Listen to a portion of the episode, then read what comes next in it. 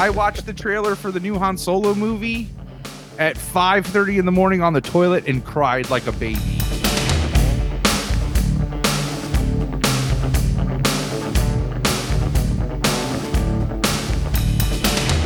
I've just been on on the edge to where like you want uh, chicken on your salad? No, I don't want fucking chicken on my salad. That's what I want to do.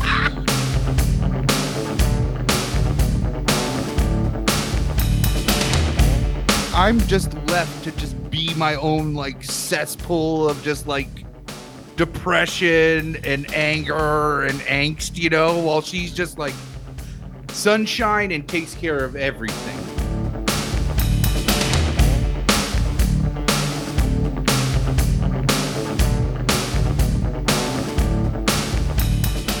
I needed it to, to hurt, like painfully as possible in my throat. I'm just like sexy, sexy to cracks. That's too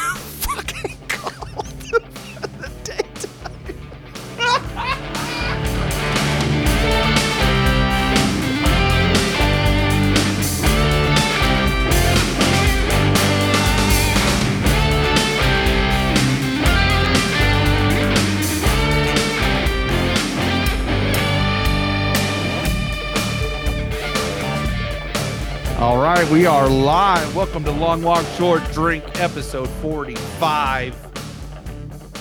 Colt 45. yes, yes, indeed. It's Greetings, cold- long walkers. It's the Colt 45 special. This is this is Palmer podcasting from uh, Dayton, Ohio. And this is Dave podcasting at you from Northfield, Minnesota. Welcome, long walkers. It is so fucking great to be here. Yes, I was. I was needing this. I know, man.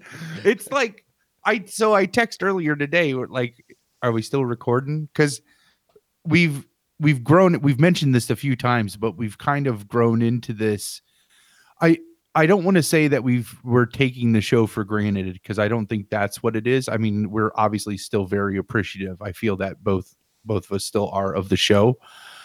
But we we're like, well, we'll just talk about that on the show. So we don't, I feel like we have this like radio silence almost like during the week where it's like, well, we'll just, I'll just save that for the show. And I forget half the shit that happens during the week that I'm like, oh my God, I can't wait. I should text this to Dave. No, I'll Uh. just save it for the show. Usually, though, I've been better if I have the like, oh, I should text this to Dave. I'll just text it instead of, I used to be really bad about no, save it for the show. And then I would forget it. So, uh, but yeah, it, uh, that's why today, it, like we had had that radio silence, and I'm like, well, let's see if he still wants. Yeah, all right. Oh, Thank yeah. goodness. Thank Absolutely. goodness. Yeah, Uh, I do that probably a little bit too, but I'm also just kind of a terrible.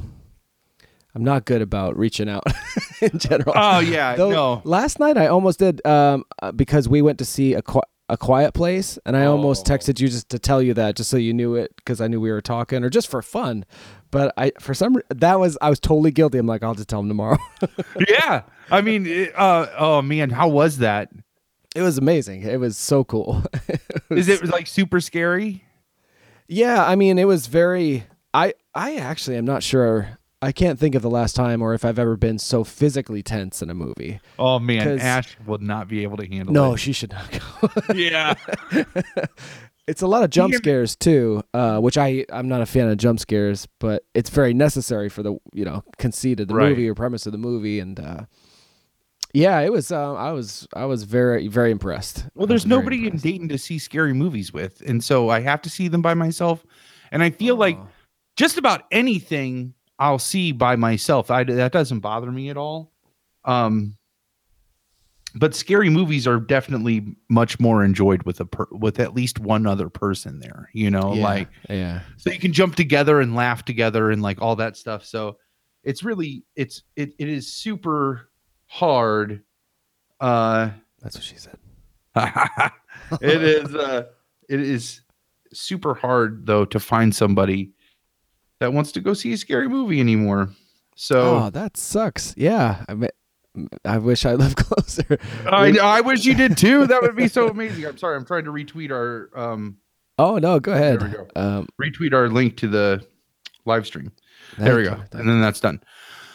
Um yeah, no, I I am so absolutely thoroughly pumped for that movie. It looks so fantastic, and um, all the like, all the buzz around it, and like I I love the story that Emily Blunt tells, where she finished the script and was like, essentially like made him fire the woman that he had cast to be his wife. It was like, no, I have. To Oh, be the I hadn't heard you know? that. That's Yeah. amazing. Well, she told the story like where she said that she had to do it, but I somebody blur somewhere it blurbed across. I forget who reported it. Said that they had cast somebody and she didn't make him fire, but like she wanted to be the wife, so they recast. Um, That was a good move. I mean, she was amazing. They were both really, uh, really fantastic. that's Yeah. awesome. No, yeah, notably so. I've been kind of, I don't know. I'd had a bit of a bad taste in my mouth about John Krasinski because I saw him. I think he was promoting that he did some kind of war movie. Uh, 13 hours. 13 hours, yes, which I know zero about. Um, but in promoting that on one of the late night talk shows, he he said something about save so many like this mission or whatever, save so many American lives, and it's silly, but that just bugged me. I'm like, that that, and, and I'm sure this is not what he meant. It's like an innocent statement, but it got just stuck in my head. This like, what do you mean American lives? Like, so if there's two people standing next to each other, and someone dies that's not American, it's not as important. Like their li- literally their life is not counted in the number. Whatever. I'm sure he meant none of that. Right, but right. it just bugged me. And uh yeah, completely I mean not irrational. I just explained it, but certainly not very well fi- founded or justified like beef for me to have. Right. So- and I knew that and I just hadn't had another sort of We have plenty of couple of- those. it's okay to have Yeah. it. I, I, mean, guess I just felt like it's not okay, but it, we have plenty of those. Like, we have plenty know, of like. yeah. I, I was hate like, Val I don't Kilmer. wanna be mad. Why mad do I hate yeah. Val I know. Well, like, I don't like Richard Gere. I don't need a reason. I don't like the guy. I don't have to. but uh, and that's based on nothing. I just don't like th- this vibe. See, hipsters don't get us started on bicyclists or hipsters. There's an hour right there gone. yeah. But for, I didn't want to be mad at John Krasinski, I guess, and I was kind of frustrated. I, I had a couple of moments where I'm just like, "Fuck this guy" for some reason or other. I don't know, and I was like, I don't want to feel that way. So even seeing the previews for this movie, I was like, ah. For some reason, I started to resist seeing him in these kind of macho roles. Like he played Jack Ryan as well. I'm just like, okay, Jim from The Office, which is so shitty of me. I'm just like, where do I where does this resentment come from? Like, why am I trying to deny him this? But, That's because uh, we're dicks. That sometimes Yeah. we're dicks. That's oh just God, that's the other thing I've been repeating in my head. Like, I've done so much. Anyway, that's another topic. Dicks. It's been established. Uh, but this movie helped me move past that. Like I was Oh, able to sort of just reset my my Krasinski uh, clock or something, and so I'm back on board. he really did an amazing job with that with that movie. Like it's uh, it's I haven't seen that. Pre- I've not seen that movie before. Yeah. You know, in a in a time of all these reboots and and and remakes and everything's based on something. This was, I think, an original idea. Someone I you had heard, guys misheard. wrote it, and then Yeah. he uh, he finished it. He like polished the script, and I had initially heard he wrote it, and I was that was which I didn't. That wasn't corrected for me until the cl- the, the closing credits. I was like, oh, Yeah. even so. But even just as a, a directorial thing, it oh no, really it- remarkable. It, it And- looks fantastic. Uh, so um, I'm going to unpack a couple things there. Uh, the oh, bef- be, let's crack our our beverage. shit. Yeah. So, uh, Long Walkers, it is our for all of our zero viewers right now. Uh, it is episode 45. We decided to celebrate uh, with a good old. I have a 24 ounce Colt 45. Uh, well, two I of got those, so I can do I the got double. the 40. I can do the. And you Oh, got a yes. 40 yeah, I do. in a paper bag. That's so I awesome. have it in a paper bag. Oh man! So let's Uh, let's crack this malt liquor. yeah. It's the All right. long walk short drink Colt 45 episode on three Okay. three awesome Cheers, this is gonna like this we're gonna be so fucking sloppy by the end of this episode Shout out to Pumps actually for from in the last episode he suggested this. Oh, oh, I don't love it. it's all right though. it's not. I mean, it's not like you're. We're, we're gonna do the Four Loko test since I have the 24 ounce can. If I get to the bottom of this and the can is crushed at all, the more crushed it is, is the worse the the actual alcohol is. Oh, you mean wait? Why?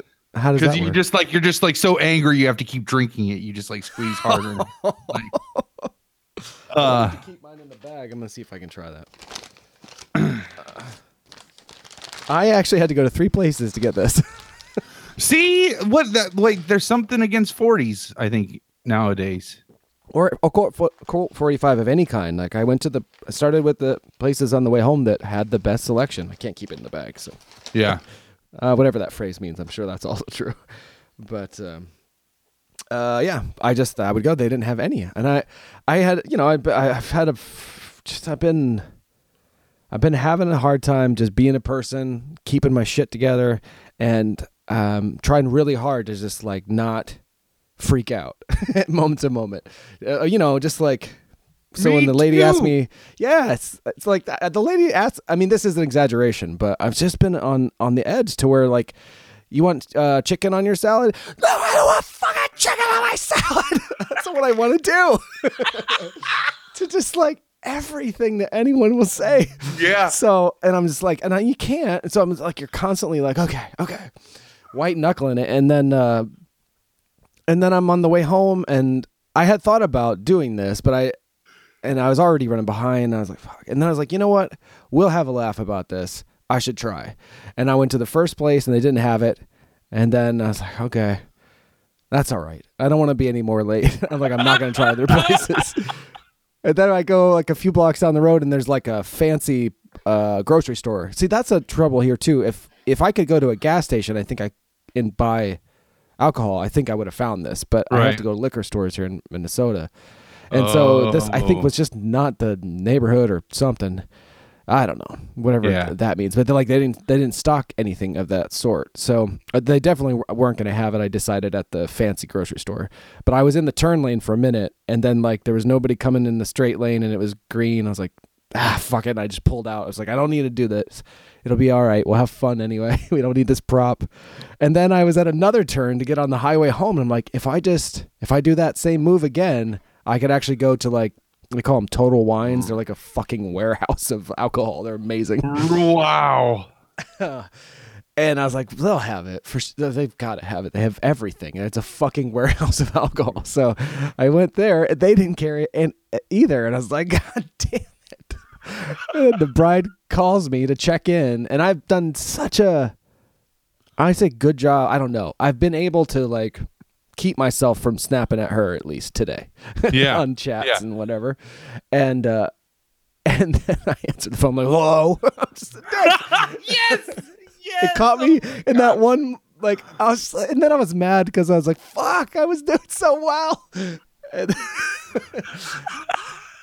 and, then I'm like I'm gonna go to another place there's like this MGT MGM or I don't know it's like it's more of a I was like I could I could picture it there maybe these other places decide it's beneath them to have malt liquor but they're gonna have it at this place and they did so Oh my gosh, it's like looking in the goddamn mirror. Jesus. Like So, all of it. Like you had a day too man. Th- this morning I lit so my wife takes care of me like I like so much more than any other person has ever taken care of me ever, right?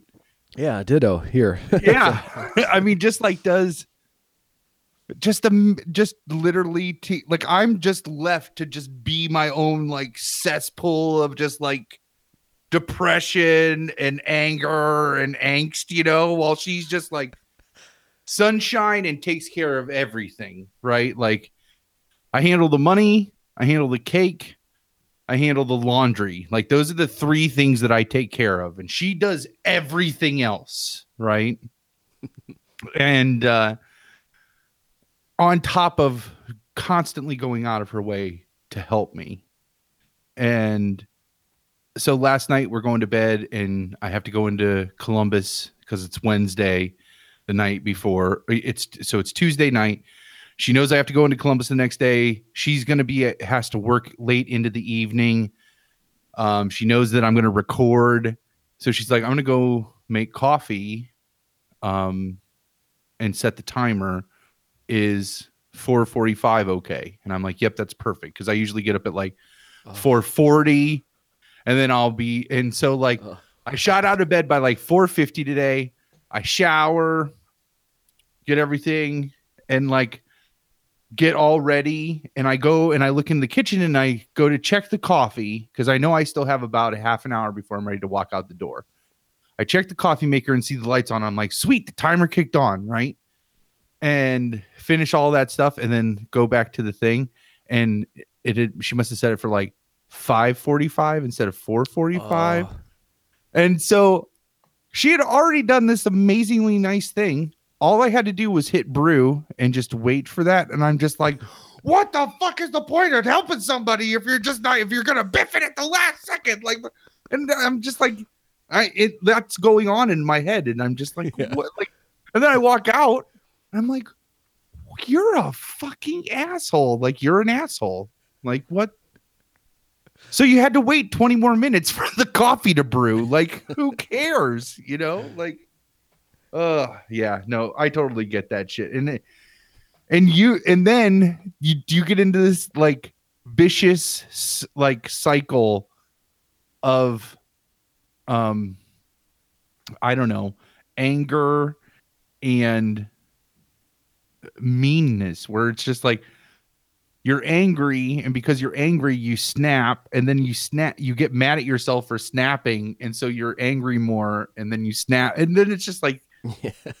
and it's like the more that you tr- they try to like calm you down or help you or just like get you to talk through it you're just like "Bah!" you know like, Yeah, I'm usually pretty good at like I don't know. I'm usually pretty good at n- not snapping. I th- I feel like the ratio is pretty good. yeah yeah but I've uh, but but the feelings behind it are are still there. yeah and and I think a lot of the rest of the cycle too, because for me, I always, um, the bride told me one time this thing. She's like, I, was, I wish I could remember it better, but it was something like, then you feel bad for feeling bad, like you feel like you shouldn't feel some certain way, whether it's whatever the feeling is, I guess, anything other than joy or something good. Uh, and I was like, yeah, that's right, and uh, so that doesn't help. I don't know. Yeah, I just have trouble being a person. me too i i like i i do too i hate it Yeah. Yeah. It's definitely circumstantial, but I feel like it it's it's just too often. you know. and so much of it I would say really comes down to the frustration of there not being enough hours in the day. I think yeah It's- I don't know. Sometimes they're legitimate like interpersonal s- stuff or work issues or whatever, but a lot of times it, it comes down to that like crazed frustration that I get. Ugh. And today, like, and I did finally get home. The dog had, I, and I knew the bride had been gone for only a short time because that's what she called to check in about. But she she'd taken the puppies to the prairie, but the older one we don't take every day anyway. So she didn't take her, but it let her outside, and but instantly, anyways, the Maggie like just peed a river, and after everything. To come see, come in and see that, and know like I gotta clean that up too, or I, I could not clean it up. Like when I did see the bride, she was like, "You didn't have to do that." I'm like, "I'm not gonna leave you a river of piss Yes, just so I could yeah. start on time." But exactly. I saw that and I was just like, "Fuck!"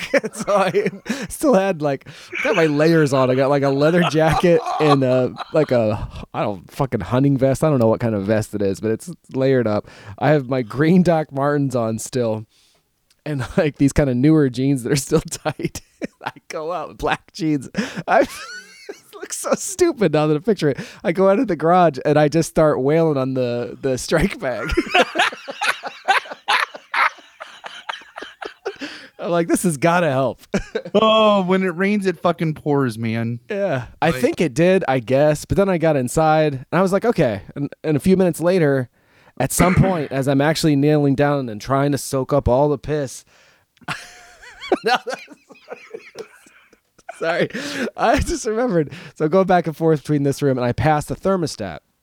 It's an ongoing battle in the house. The temperature. Yeah. Um, we both sleep hot, so I don't mind it being down. It's always set in the winters or whenever it's colder, down to 55 degrees at night.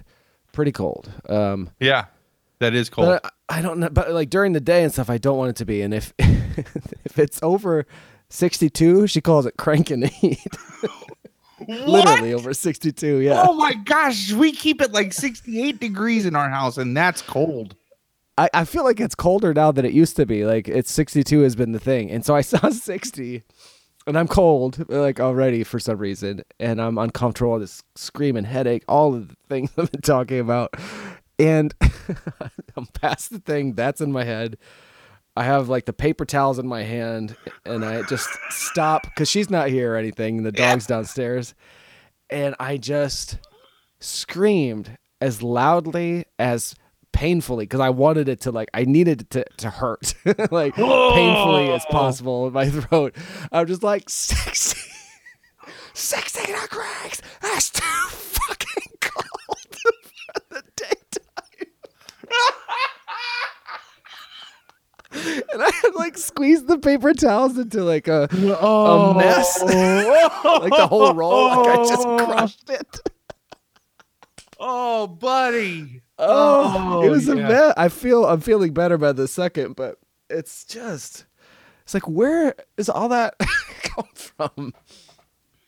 I, I, I, I, I was trying to tell Ash, my biggest thing is just is assumptions being made on my behalf, and and then basing decisions on those assum- assumptions, where like all the communication like happens, and I'm actually not involved in it. you know what I mean? oh Like, yeah, I definitely do that.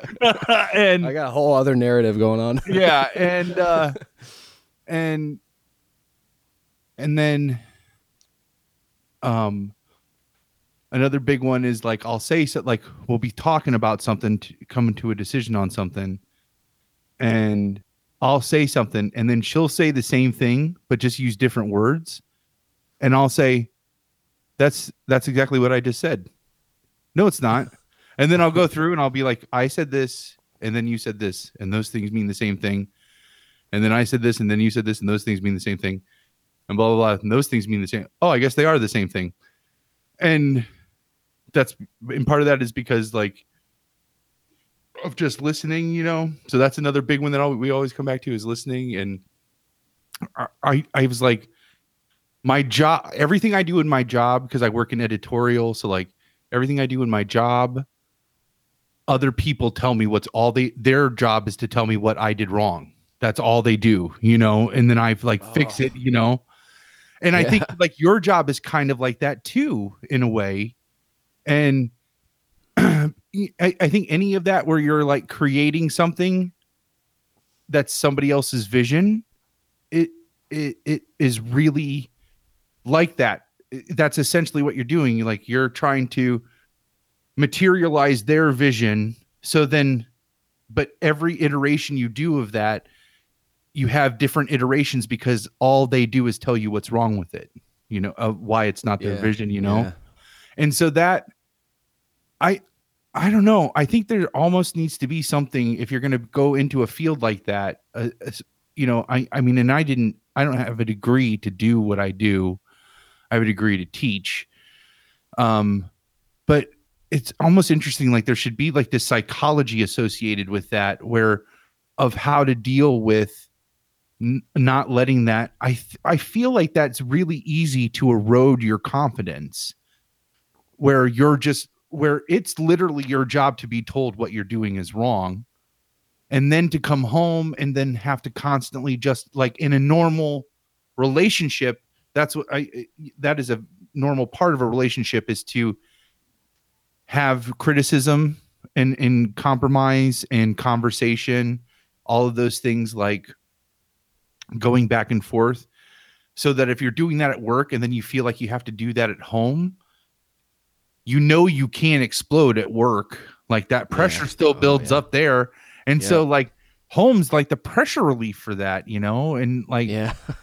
it's just like this uh, I, I really think that that's a big piece of it is like it, this erosion of con- like i have a career that if you don't if you don't keep track of it it will erode your confidence it could easily erode your confidence because you know i i finally had to come to the realization like i have this one reviewer who is very absolutely critical. I mean super critical of things that you of that anyone makes.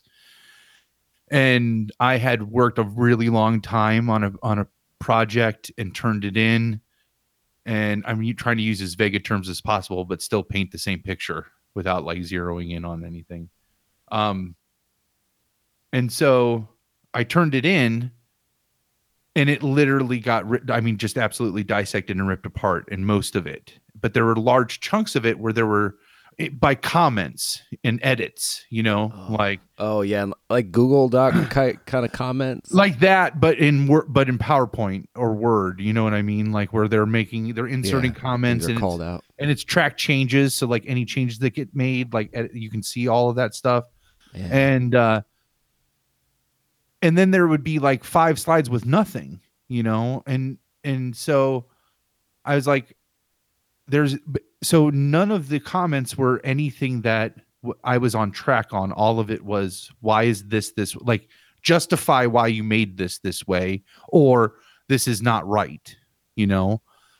Mm-hmm. And so it, when i initially looked at that i'm like i have no idea if anything i made is right. Like obviously i didn't do anything right you know because there's nothing in here that says this is right but then i had to just come to the realization like for as much as as much comments and edits that are everywhere else if there was something wrong on those pieces those would have comments and edits too like the like so you have to assume that the those are right you know yeah. like yeah.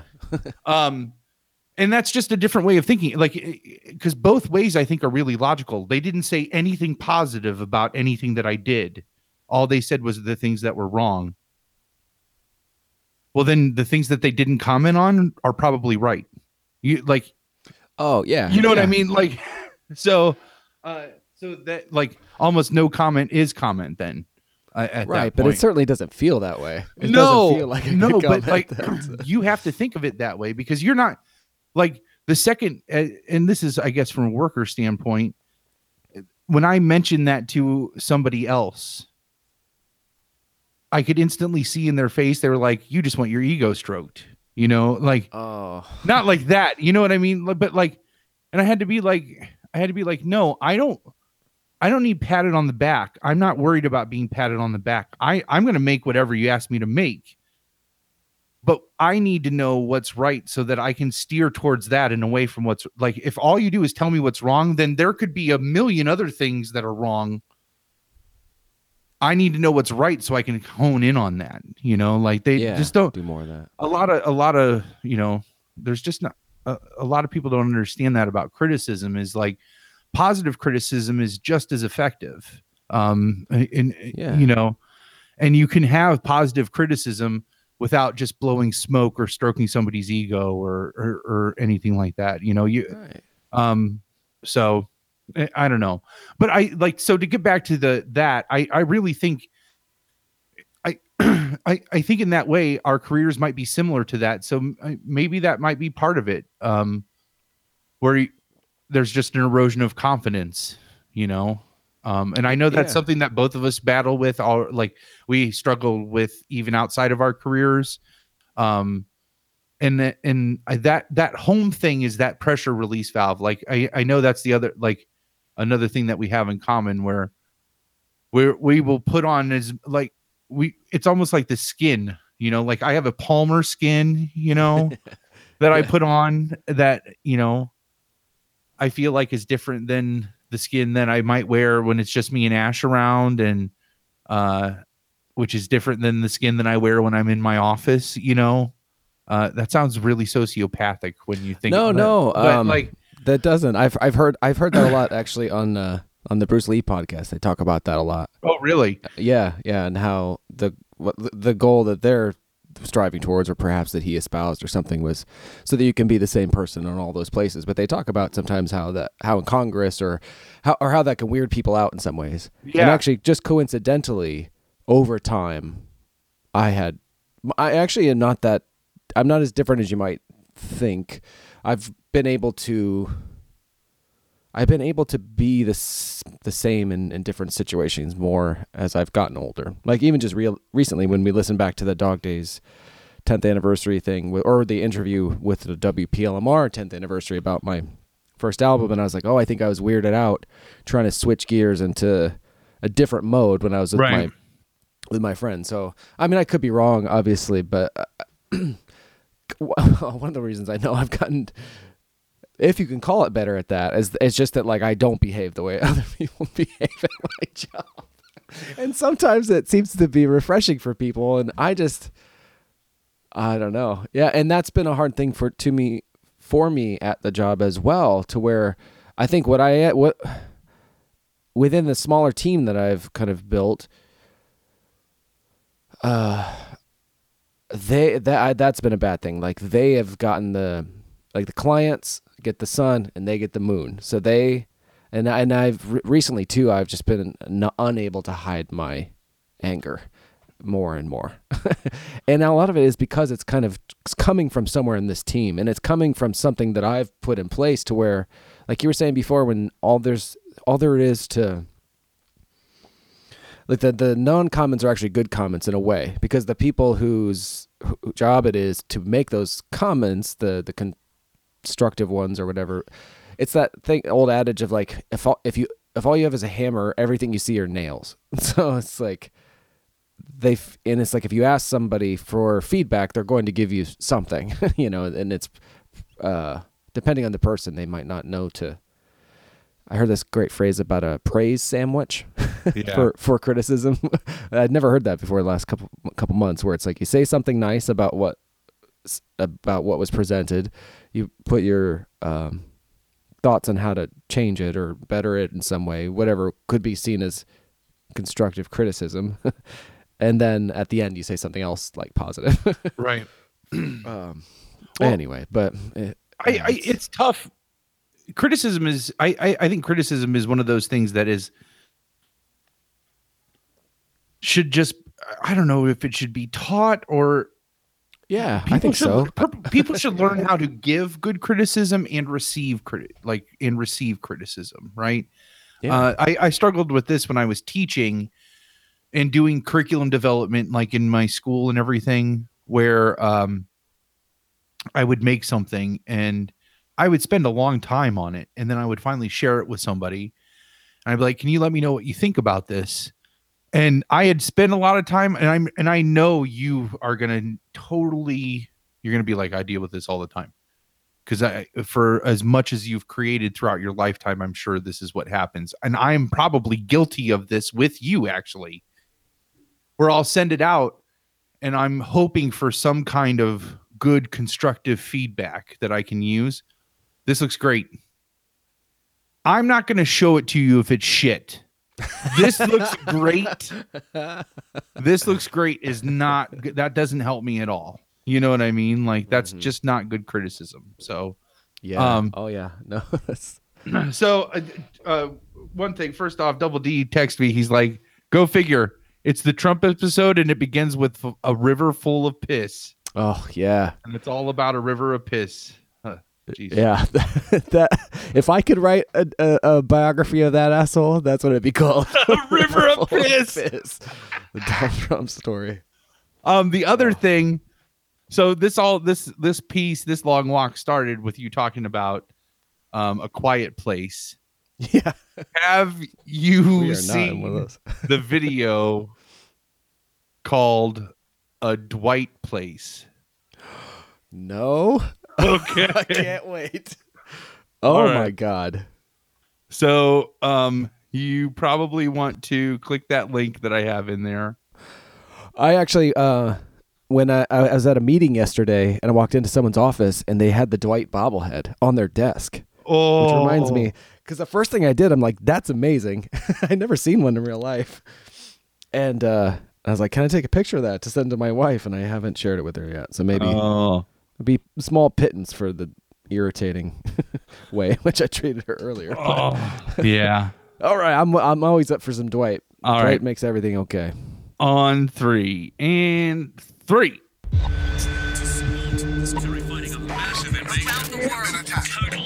So there's a little spoilers. There's spoilers. You've already seen it, but for anybody else, there's spoilers for sure. Oh, for the movie. Yeah. It, it, there's a there's something that got spoiled for me. I forgot about this episode.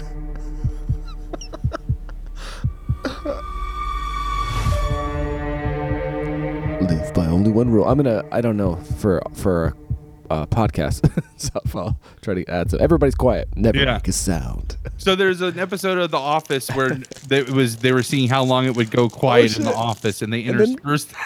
Kevin just opened a candy wrapper, and now they're cutting to a quiet place. Oh my god! Oh.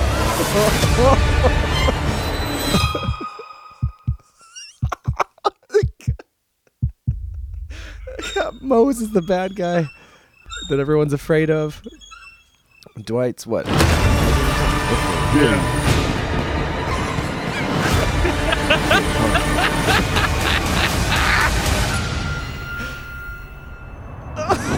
If we can't protect them, the beats.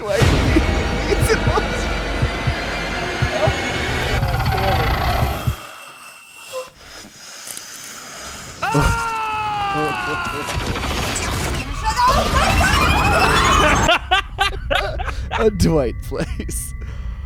Oh my god. Oh. Jesus. That is what the internet is for. Yep. That is too fun. Fantastic, Thank you right? so much. Oh. Oh. That is such a delight. awesome. oh my god.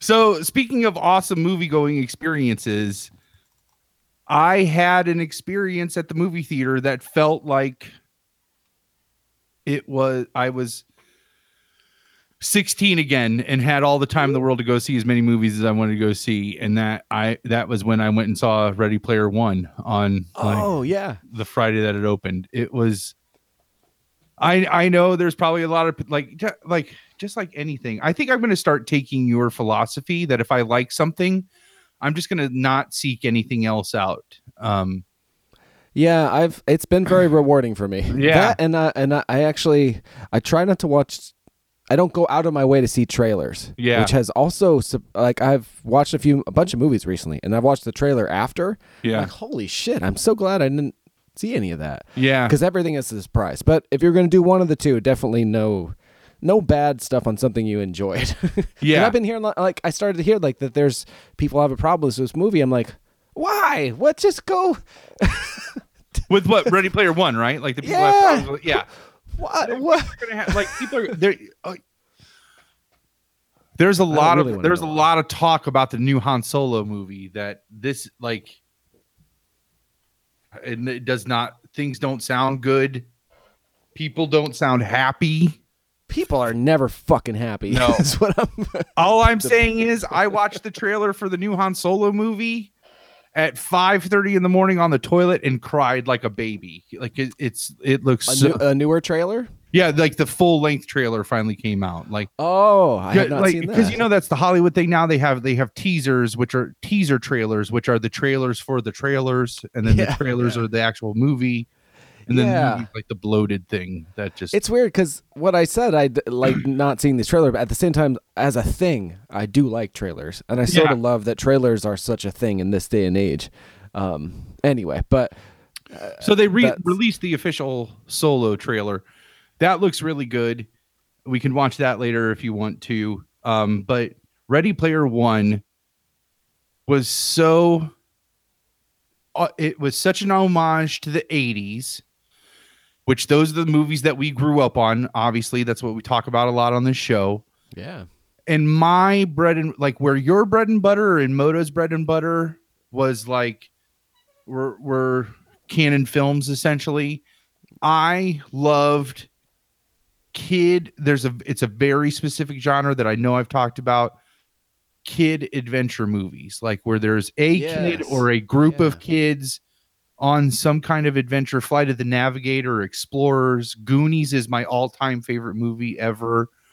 Um and this bec- i don't know if it's because of all of the nostalgia that it hit because it was this beautiful magic trick where you know how that they um a magician with misdirection gets you to look where you want and so that wherever you're looking you're seeing what you want to see you know what i mean Hmm, and yeah. like ready player i felt like every frame of ready player one was like that where it didn't matter where there's there's no way you can look all at one in just one viewing and see every pop culture reference that happens right oh man, no. but there's so much in every frame and i'm not even just talking about the last battle. I just mean like every time they're in the oasis every frame no matter where you're looking you're like i remember that. I remember that too you know? And like because they were able to jam so much in there it was this beautiful magic trick that no matter what you were paying attention to on the screen it was striking some chord with you you know? Yeah. I mean, oh, it was so it just hit it hit every one of those and like I it was I had called off work. I took a vacation day for work. That was the Friday before Easter.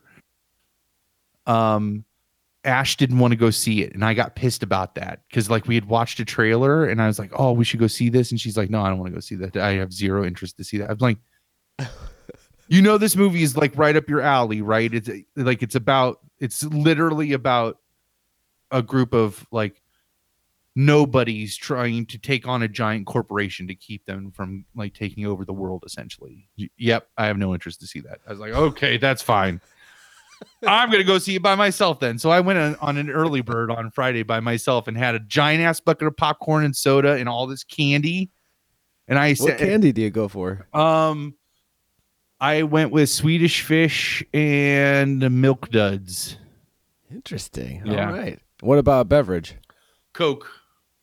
Yeah. Oh, that makes me so happy. Yeah, Like- Coke. Yeah.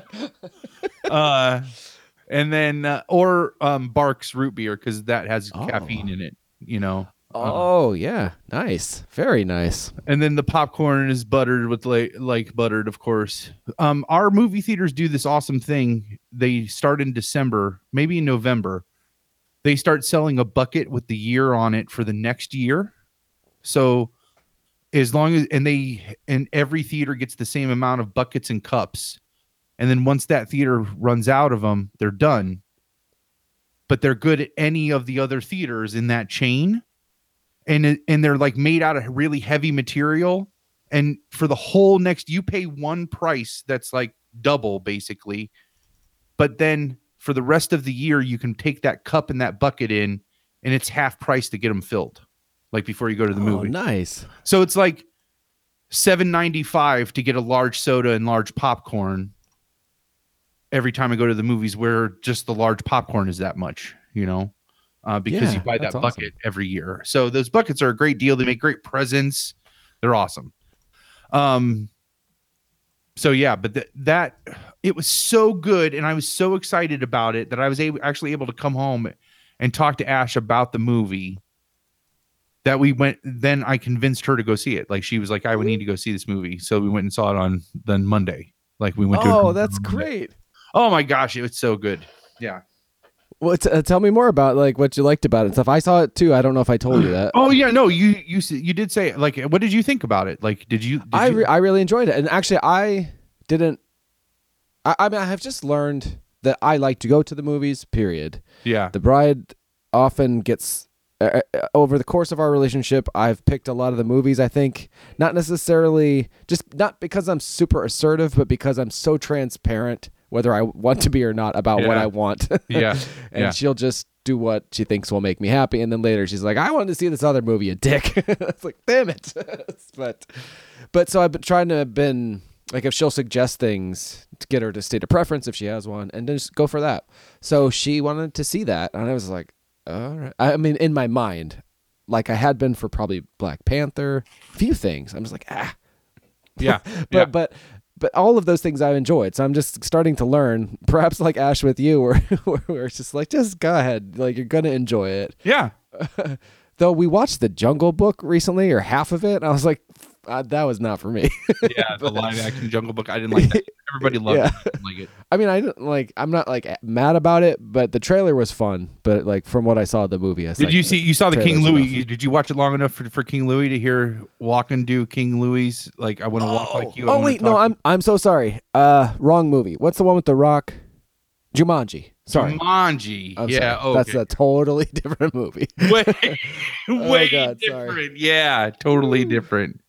All that long walk short drink is to say that she picked it. She put the preference. I didn't really i wasn't excited to see it. Didn't think i'd really care for it having seen the trailer. But i, I enjoyed all of it. Like i i was on board pretty quick and i yeah i was it was just a blast. And it got to that fucking shining thing and i was my jaw was on the floor I didn't want to spoil that. I didn't want to spoil it for Oh, you. sorry. Like no, not no on the oh, show. Oh, we're oh, spoilers for everyone else. abound. I didn't want to spoil it for you. I forgot all about the shiny thing because I remember getting out of it and sending the text and being like, "This is totally a long walk short drink movie." it really is yeah and and it's not just so okay it's not just they reference the shining they go into the shining and like the clue is the creator who hates his creation and that's because stephen king hated the adaptation like so they reference stephen king and they're in the goddamn overlook like they walk into the lobby of the overlook and like yeah it looks like the overlook and just I I can't figure out like it looked like the film stock and stuff, you know, not having it side by side looked uh, Yeah. like 1980 or whatever. I I was like how the fuck did they do this cuz yep and then like they like interact. Uh, so the one character hadn't seen The Shining and so there's the moment where the elevators open and the blood pours out and then they had to actually flee from that. Oh, it was breathtaking and and such a great like fun inside joke about the creator that hates yep the thing he created. Yeah, the the I don't and know. like, yeah, and they go in the maze, and then like Jack Torrance is like yeah. is like you see he's like a giant chasing them in the maze. Uh, that all of that was great. Um, You wait, I- uh, just because I don't want to forget to ask this, because you recently reread The Shining. Is the maze in the book? There, at I the think end? there is not There at is the, a maze. not at the end. Um, it's not really so much the maze in the book; it's the hedge animals that are the real danger. Yes, yes, okay. But like the like the, the, end of the book. or whatever. Like the um, yes. Okay. There's like a lion, a rabbit, and a dog. I or is it a lion? A lion? I know there's a dog and a rabbit and one more.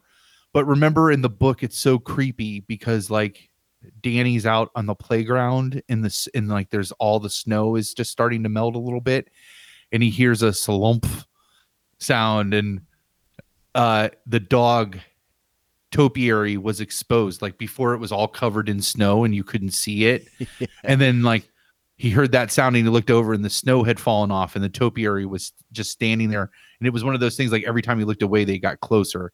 Um i i don't think that there is if, there is a maze they mention it but they don't it's not it doesn't play a huge role i don't think. The roque court they mention in the book a lot like the game that's like croquet.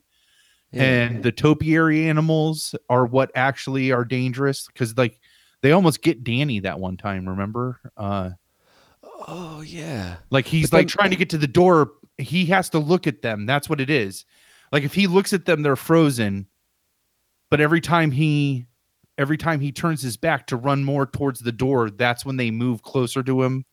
And like the dog is like going into a pounce position like every time he turns around and like Yeah.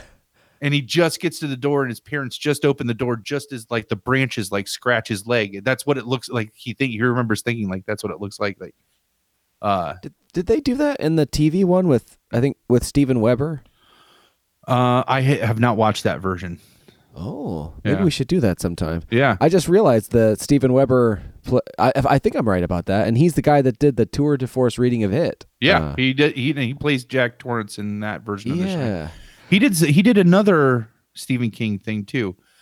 Anyway, um, Uh, well, Man, but I wanted to ask that because I, I was trying to remember what was different about the the end so much that Stephen King didn't like because like i- in the in the book the, the the whole thing about the boiler and then it explodes it's all about fire and Yeah. then in the movie it ends up being about like kind of the ice and the s- snow and Right. Jack Torrance freezes out in the snow but right. It, well, and he didn't like that they killed Dick Hallorann uh, in the movie. oh fuck I And forgot His, his big in like Dick Hallorann. He surv- Dick Hallorann survives to the second book. Um, yes yes Uh, okay and he but the thing i have always heard that stephen king didn't like was that jack nicholson played jack torrance crazy from the first frame of the movie yeah well and even if he didn't he has that gleam in his eyes Yeah. as Jack Nicholson where you Right. it's just always there and the whole point of the book is is that he is not crazy he wants to make better and the Yeah, overlook yeah. like the overlook just gets in those cracks and just exposes them and makes them bigger yeah yeah and Uh, dri- slowly drives him crazy. But even at the last second, he because in the book it's the boiler explodes. That's where the fire comes from, Yeah, yeah. and they think that like it's alluded that Jack there was always a piece of Jack that remained behind, no matter how crazy. Because he's possessed. He's not crazy. He's actually possessed by the Overlook, and they think that there was a piece of Jack behind enough that r- made him forget about bleeding off the boiler, and that's why it exploded. And yes, yes, yeah. Okay, right. Oh, so I want to connect. Uh, I like this idea because I love the whole Easter egg thing, and then what that the what that allows. Uh, I I want just to say this aloud to remind myself. At the break, I'm gonna go get my hardcover, The Shining. That's per- period accurate. I think it's a book club one, so it's a little smaller. But the dust jacket suggests two actors so specifically that would not have been acting or old enough at the time, but oh it would be very interesting casting. So anyway, yeah, uh, for people who are never going to see Ready Player One, let's take them through it a little bit, just because I I think it's a Oh, fun. okay. Let's just dig into it because that's a, it was a great. It is a long walk, short drink kind of movie, and it's a little bit Yeah. hard to explain. Like, how did they end up in The Shining? And yeah. I don't know. Um. Well, How did you sell it to Ash? That's there. That maybe that's the way to go about it. So it, it's just basically it takes place in a dystopian future that it um in Columbus, Ohio. That Oh, I forgot that detail. That's important. yeah, it- well, that was a big seller too. Like this takes place in Columbus, and uh and this kid is poor. Everybody's kind of just su- it just kind of sucks to live. So everybody basically lives in a virtual version of Facebook. That's what I mean. That's what I equate. That's what I'm thinking of. But it's like it's called the Oasis, which is this big social platform that you can play games on uh, and do all kinds of stuff. Um, think of like a, a if the internet was a world that you could go into, and your avatar, which we talk, you know, we have avatars now, but your avatar is actually a who you are. Um,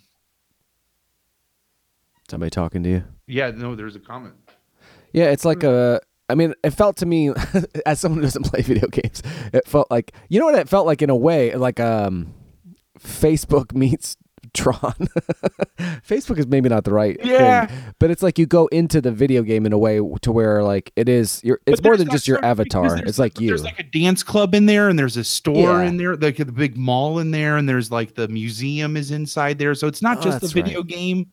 It's like it, it is like if the internet were a world that you could go inside. That I think that is probably better than saying Facebook. but sort of with like built, you know, walls and Yeah, and, and open like, spaces. Literally It's like, an, a, a world. Like you go Maybe- in. I mean, it's VR, really, is what it is Yeah. for a guy that hasn't, hasn't put on the goggles and has ready access to them. And so, ironically, yeah, Uh. I mean, But- we sound, we sound like the Senate trying to interview Mark Zuckerberg. That's what we sound like.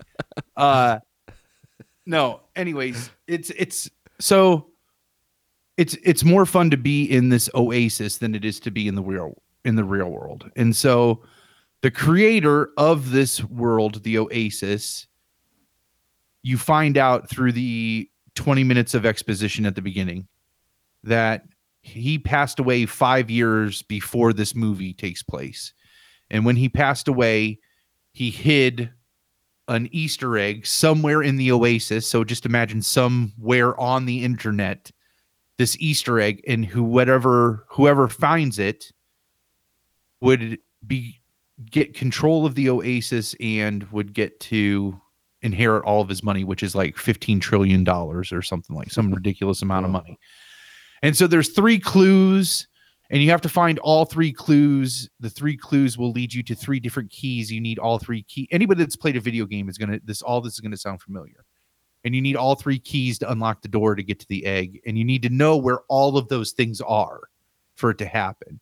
And somewhere somebody broke the first clue, and they knew what the first clue was. It involved a race that for four years nobody was able to crack that race was able to beat the race to get the first clue to find to or to get the first key and the second clue to the second key. And so and also on the same day that that the competition started the archives opened up right? Isn't that what they're called or oh, something Oh like yeah, that? where it's like you can sort of walk. I mean, it's like a museum of this guy Of the creator's life, of, of right? the creator's Like- life. Yeah, from all these different perspectives. who is It's dave amazing. this it, this guy is dave yeah, in a way. Uh, yeah, I could totally see that. He meticulously kept track of every movie, video game, and music he had ever listened Oh, to ah, throughout his yeah. life. And so I totally- all of that when I was available. When I saw that, I so like- wished I had done that. I- Yeah. I, try to kind of do that now, not, but I was that- like, oh, just just listen to these things and like eh, long walkers, please tell me if this does not sound like Dave. Dave's First rolling off, up his short shirt. track of all that stuff, and then he had they had all this like it was all just accessible in these things. So like you could go through and all he had spliced all together all of these different video feeds and basically recreated these virtual moments of his his entire life essentially um which if dave had that capability would do i'm sorry we- he would The only that. difference really is that I I enjoy the narrative part of it so much. I spend a lot of time in the gathering, but I want to construct it into something, which is says Yeah. other things about me too. But uh, but yeah, no, I, that's totally true. So, I definitely related to that. so the way I sold it to Ash was basically like, so this competition is going on, and this kid is like, he's like lives in the slums essentially, and there's a really rich corporation who's like, I don't, Facebook or Apple. I, I I really see them as like one of those corporations, who they literally are. And if anybody, if you're a gamer, Twinkie, I wish Twinkie was here because he would be able to really contribute, I think, to this conversation too.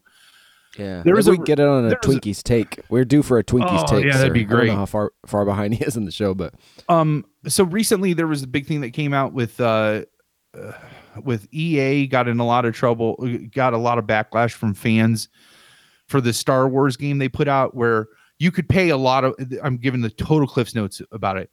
You could pay $60 for the game and spend hours trying to upgrade your characters so that you could actually compete in the game or you could pay $60 for the game and then hundreds and hundreds of dollars and do it real quick and then you would just totally dominate in the game. And so that got a lot of backlash because it's, it's called pay to play, you know?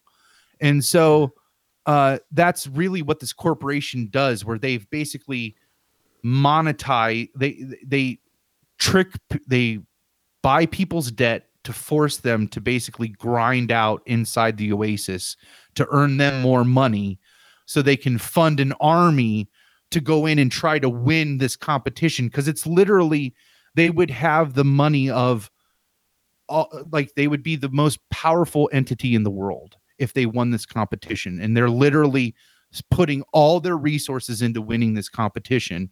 And then there's this ragtag group of kids who are all like who all happen to live within in the same city and are all like poor competing to try to win this competition. And like the one kid is a loner. He doesn't want to clan up. That's what they say in the thing. And uh he doesn't want to join the that's another gaming term is you term is you you clan you join a clan. So you all go and game together to try to meet the same goal. And he didn't want to clan up because if he wanted to win he wanted to win you know, and buy all this, do what anybody would think. It, like if you were dirt poor and you had the potential just like any other person.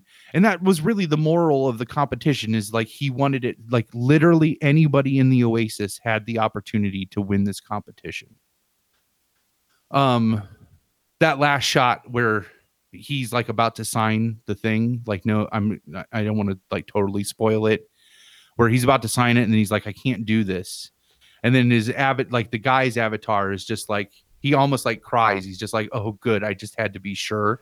Like Yeah. that, like Ash even was just like, like, oh, like it just like takes Yeah. your breath away, and it's just like.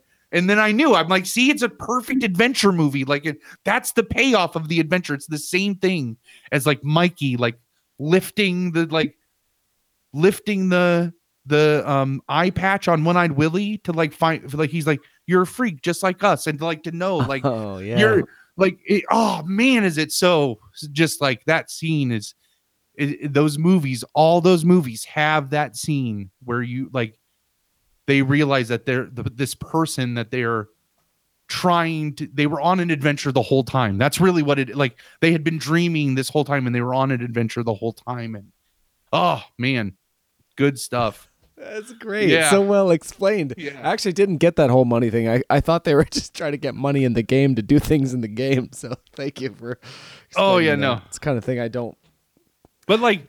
I was trying to I was trying to like imagine watching a fight scene where Chucky that and- Chucky moment was one of the best because that's their one f bomb, right? Yeah. Uh, oh whole- yeah, yeah, yeah, yeah. The one Yeah. they're allowed. Yeah, and it was Yeah. perfect. Like, Yeah. that's Well, fucking Chucky. oh. And that oh, was really the guy's voice, like doing Chucky, and I Oh, saw really? the, like the Oh, that's Teenage. Ninja Turtles were in there, and the Iron Giant, and the Gundam Wing, and a Mad Ball. Did like she throws that oh, bomb in there? Oh, I and it's a love the Mad Mad Ball, Balls. I actually like, have a couple of Mad Balls. It literally says Viewmaster and Mad Ball on this box. I can see. Oh, I, I, that's I so, grabbed like, them. like, I'll grab it at the break.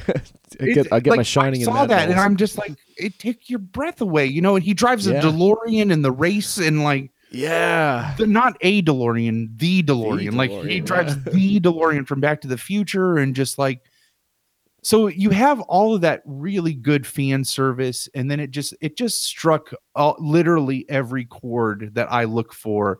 That that that's the nostalgia movie for me. Is that that like kids on an adventure, like when yeah.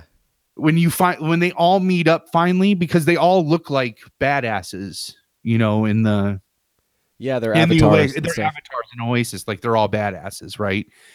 And so when they all meet up in real life, and they all realize like they're just all like geeky kids, you know, and one of them's really young. He's like eleven. Oh, I love he- that. you know, and he's like, he's like, what am I supposed to do? Wear a shirt that says like I'm eleven, shoot me first? Like no, like, yeah. um, and I love when they were, one of them was complimenting that kid when they finally met, and uh, they're like, uh, that one of the other ones is that knows him a little bit better. It's like, ah, he knows this. He's like, yeah, I know, but I want to hear this person say it. oh me." yeah, yeah, yeah, let him say it, you know. yeah. That was Oh. great. yeah no all of that was it, it just man i mean it i know we have talked about how i said like i would just want to go to the movies for the sheer joy of going to the movies and i was not expecting to get that going to see ready player one the first time and i totally did and whew, it was Oh, great very very good Spectacular. yeah You know, I have to admit, I haven't the. What did you say? The Last Jedi thing that you shared in the cast thread at one point was one of those. Is it everything wrong with? Is that? um I can't remember. It's one of those kinds of things. And I I got like five seconds in, and then I was like, you know, I think this is probably like kind of a, a, a positive, ultimately like well intentioned thing. But like, I just can't. I didn't watch it. I I don't know. So it's it's we- I Yeah. I, I um. let me see let me look on the Yeah, I just I think that it's important to protect like that experience that you have that was so positive. I've, I've had such a blast just watching you retell that and kind of relive that and be moved by that story that uh that's not what the internet is for to like take that away from you. so, oh no this honest trail this is an honest oh, trailer an honest trailer. um Oh, is that what it was? of the of the Last Jedi, right? Oh, maybe Um, maybe that was it. I don't know. I got a little ways in. I was like, ah, I don't know. I do oh, like some of those. Not a moon bad lip reading though. That was a new. No, those are always fun. yeah, that was fantastic. That one, it's Yeah. not as good as Seagull Stop It Now, but it was good. Nothing could ever be. Carl Papa's kind of fun for. Yeah. Actually, all of them are a little bit fun, but nothing is as Yeah. indelible for me as Seagulls. So uh, that honest trailer though is really nice. I, I I think you would actually appreciate that honest trailer because um I need to go back and watch the honest trailer for episode 7 because if you've ever if you've watched honest trailers for uh, like since they started there were two guys that do the voice. So for episode Oh. 7 they brought back the guy that used to do the voice to be the like angry Star Wars fan. And then the guy that like the new guy that does the voice is the like let's give these a chance k- kind of fan you know? And uh um so for the for the last jedi one the old guys like watch as all of your like all of the jedi teachings are ripped apart or where they're finally all of the morals of being a Jedi are finally explored. Meaning, like on the surface, uh, like everybody's complaining because it's like, there's no way Luke would want to kill Ben, you know, or anything like that. And like, but then like the, he's making the point, like Rian Johnson, maybe Rian Johnson's like really like, what would that really look like if you were a human being and like were faced like knowing what Luke had gone through? How could you even think that maybe he wouldn't second guess if he saw that much darkness, like knowing what the Empire was capable of and knowing what Oh yeah, yeah. you know what I mean. Uh, so uh, I really liked it because it really did help. It really did help articulate some of those feelings that you have of like when you do hear another Star Wars fan just ripping it apart, and you're just like, okay, but like really think about it. it- again. I I re- I just like what Twinkie says, where it's like, how dare you make a movie that wasn't what I wanted, you know? so, yeah, yeah. I mean, I've And I'm definitely felt that way about some things, but uh yeah. so nowadays, I don't know. I, I find that I fight less about movies than I would have when I was younger. Yeah. I heard some my I I there's this uh 20 I think he's 25 25 or 26 year old guy that works in uh my organization and and uh I overheard him talking. So he works in like the checkout center. So in a way it's like what I did at WCTV, you know, like Nice. we'd be doing stuff and people would come in and check out equipment. and so he's doing that. Uh, and I overheard him talking to this guy getting equipment about Ready Player One. He's like, "Yeah, this is the guy that works at my place." He's like, "Yeah, they tried to shoehorn this love story that really didn't work, and they're just talking." I'm just back there. I'm like, "You idiots!" Yeah. like, I was like, uh, I also, but I also understood. I mean, I was passionate about movies, and uh, I mean, I actually, I still fucking love movies. I just accept a lot of things now that I didn't used to, or get upset about different things. One of which was like, I was kind of upset, though I didn't talk to him about it. I was like, they didn't shoehorn a love story in there that didn't work. The whole fucking thing is predicated on that. Right.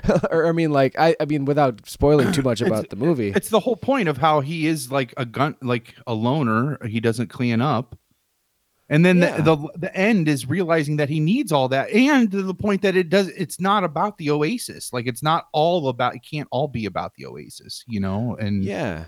Well, and the whole like I I think what he was talking I think what he was talking about was like the love story between the you know the younger the two younger kids, which you know worked fine for me anyway. But like that whole thing like they couldn't have got those Easter eggs if Yep. without that storyline to get at like what the the creator like some of the big stumbling blocks in his own life.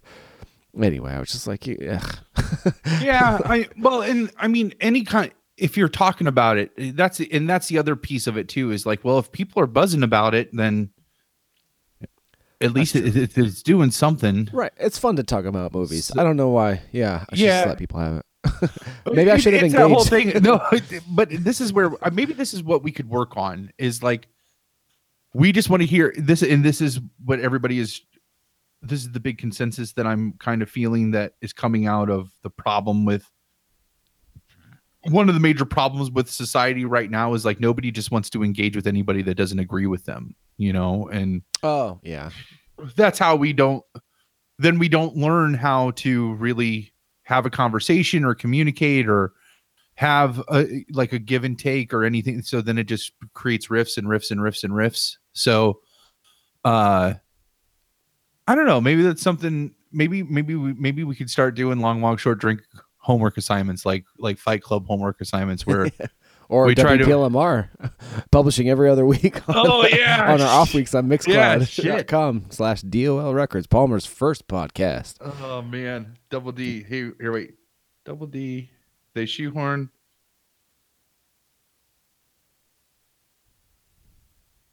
The rose fin oh yeah Oh, Last Jedi. Yeah, Uh, Last Yeah, that's no no we were talking double d we were talking about We were talking uh, about Ready Player One. they were Well- how they shoehorned in the romance that did that is a little bit of a shoehorned romance but uh, one-sided i think i think yeah, he and that happened. I didn't mind that as much. Like I, I bought Yeah. that. Like in terms of Rose being like, "Oh, you're Finn."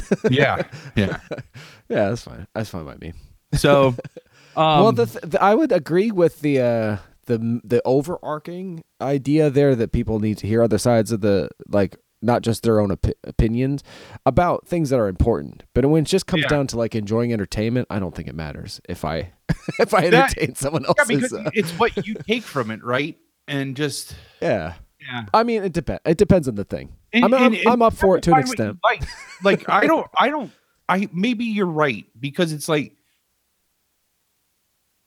the internet has allowed you. You can find a community of people that will like something that you like, and then you can just talk about that that thing that doesn't really matter with them. And so then, then it starts to like, why do why do I have to make this content that's just bashing this thing I don't like or ripping this thing I don't like? Why can't I just not like it? Why do I have to make something that talks about why I don't like it? You know, Oh, like yeah. you know, well, like that's, that's what bothers me. Like, Yeah. it's it's one Yeah. thing to feel that way, but I feel like the, I mean, to say it's an industry is possibly an overstatement, but maybe not. Like, that stuff is not that uh, that only exists to like get that. That's the whole trolling thing, really, right? Like. People don't even probably believe any of what they're saying. They're just looking for attention. Yeah. And I'm guilty as anyone at, um, at times, and, and even in this moment, uh, of like trying to get attention. right. But I just think that rewarding that is unhealthy for everyone. But regardless of what's quote unquote good or bad, I've just been trying to find things in all areas of my life, whether it be not snapping at the people that I love or not screaming myself hoarse before a podcast or pu- all these things, like just trying to find healthier practices. And I found that I found a long time ago, like not engaging in like there if i want to study a movie I, i'm just i'm not a, i'm not at a place where i want to study the things that are Yeah. wrong with a movie Yeah. you know i i have never quite been uh, uh interested in that but in to the extent that i was that was long ago and i was just like well i'm not really i'm not really getting much from this so Well, Uh, and there's a difference between analyzing it for the things that you like for. do, do you remember? Did you ever watch those like every frame of painting that we talked about early? no, like not enough. I, in fact, I probably haven't watched a whole one even that you shared, but I, I was definitely interested in that. I was like, this is so like that. So awesome. Well, he recently stopped making those video essays. Like he, it just got really because he he got really popular, and it got really hard for him to be able to use those things without them. Just he would meticulously trim down segments to keep from getting the videos removed, like for copyright reasons. Oh, yeah. You know, literally, like he would have to shave frames off. Like they would delete it, Wow. And then you'd have to shave frames off. Then you'd resubmit it to like, and then like more frame, and like so. Oh this my goodness. This like meticulous process to fall under fair use, you know, and like how that's this gray area and everything. Um, so he stopped making those essays, but those were really good because it wasn't. It wasn't. These are the things that were wrong, and it definitely wasn't. This is why this is artist. This is why this is good filmmaking. It's this is how this director is artistic, or how this Yeah. thing is artistic, and would look at that creator's creation as art and not that's the kind of analysis that I think is credible and that is very beneficial. Like the red letter media things um, on the prequels, I think, and and it's really easy to be like, well, that's just because you don't like the prequels and you like uh, a Force Awakens and uh, in the Last Jedi, and that's why you don't like the red letter reviews of those ones, but you like the red letter reviews of the prequels. But I think there's a difference where that the Phantom Menace review, red letter review, is one of the most brilliant film analysis I've ever seen. Like just just a really good video essay of why why I'm a Star Wars fan, what Star Wars means to me and how this movie what does not fit into that mold. And mm-hmm. and then he continues to do that with the other two prequels. And then that like the Force Awakens one came out and I remember sending it to you and I I st- I did just like you. I started it and he's instantly just like how can I shit on this? You know, just mm-hmm. because that's what I did. I did that for the prequels, so now I need to do that too. And that's a really good example, actually, because that that too is is a fun. I would I would even even though that comes from a kind of a critical or maybe a negative place, I guess. That also came from a very pure place, and that's one of the great things about the internet. Is like so that guy was out there literally just making that on ho- uh, like on an old looking home video super passionate about the subject matter delivered very thoughtful content in the super entertaining and fun way. Like uh, you sent me that and I, it took me a long time to get around to it and i really, really each one is longer that. than the, each of the prequels. Like they're yeah, like they're that's right. They're breaking the long walk short drink rule. But i thought that was so so great and yeah i i guess i i agreed with a frustration about those movies, and so that was fun for me. Maybe that's part of it. But the difference then once he got once it became like a thing then after that so after that it's like a, a young band signed you know they make their first album they've had their whole life to make it i'm perhaps i'm using this example because i'm revisiting my first album and efforts ad nauseum right now that's not helping my mood to be honest oh yeah i'm listening to that. so much like stuff and i'm just like it's tough. I'm excited about where I can get to with all of it, but it's been um, parts of it have been really frustrating.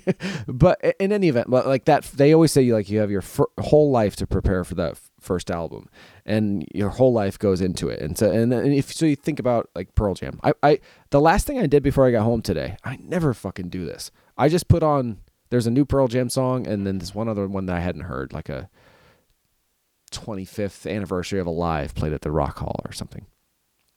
And man, did that that I mean, granted, once I got home and saw the piss, everything was out the window. But I felt great for ten minutes just yeah. hearing that music. But but for a lot of people in that band or whatever it is, like when when it locks in, like when you hit, a lot of times it's that that culmination of a lifetime of stuff.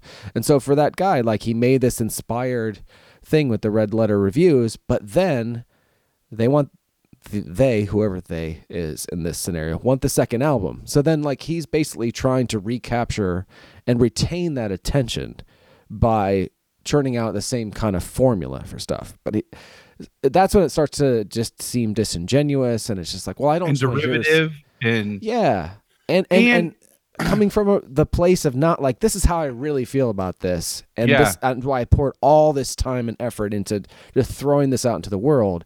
At this stage, based on the response he got, and this is talk coming from a guy that does the same shit and is in and, recovery, and we are not in his head, so we're making it, and we're making assumptions about that too. Like we're not in his head, and that like well, this is just what it seems like to us too. Uh, yeah, fair enough. But I'll go on record as as a guy that does the same shit and as is in yeah. recovery for it. Like he's chasing that reaction. Like yeah. he's he doesn't he wouldn't be doing that if he didn't have all those views. Anyway, yeah, you're right. You're right. I am making a lot of assumptions, but I I do think it's this kind of like thing that is rampant right now. Um, but I totally I I I mean I agree with you. That is what's happening. I just you know I it, it just really it's frustrating because it's like I I never heard that that line that you have your whole life for the first album. Uh, that's a really I don't know good- where that comes from, but it, That's really good though, because it's. It, it- I mean, because I always like. It's always like, well, what's the sophomore album like? That's really where the band. That's the like, what if the band's going to be good? You Yeah. know, is, fucking verses is good. versus is fucking awesome. Versus is good. I just, Oh. it's- So, yeah, I. I Well, I and I- really I'm glad you like that's what he did. Like, he, like he, yeah, there is just a different energy even in the five minutes the fir- if you watch the first five minutes of the phantom menace red letter review and the first five minutes of the of the force awakens one the energy is different. I like i just I, feel like the energy is different. And um and it's not because i hate I, I i hope it's not because i hate phantom menace and i like force awakens you know maybe Yeah. it is i, Well, I I, mean and- I think that's a little bit of that thing. Um, I'm sure I don't know where this comes from either. I've heard Kevin Smith say it most, but like you don't have to build someone else down, tear someone else down to build yourself up, and that's something that I I can certainly find a lot of sympathy with. And it's just there's no- there's just no need for it. Like you, you mentioned the uh the every frame of painting, like, and that, that resonates with me on a lot of levels because a it's positive, but also it it that gets at what I'm after. You know, Yeah. like so if in terms of going on the internet to find a community about something like what I all I really care about if I'm going to like be quote unquote critical of a movie is what someone was trying to do and how that and an exploration of that like how that that creative sort of impulse and design is realized and received like that that interests me not what like how somebody feels about it emotionally i don't know i'm getting kind of off track there but the that that uh, that also comes from a positive place it's like celebrating what someone did rather than just like yeah I mean, Right. that's not like the blank spaces are a compliment. That's an actual like examination of those things as like, here's what's great Right. about this.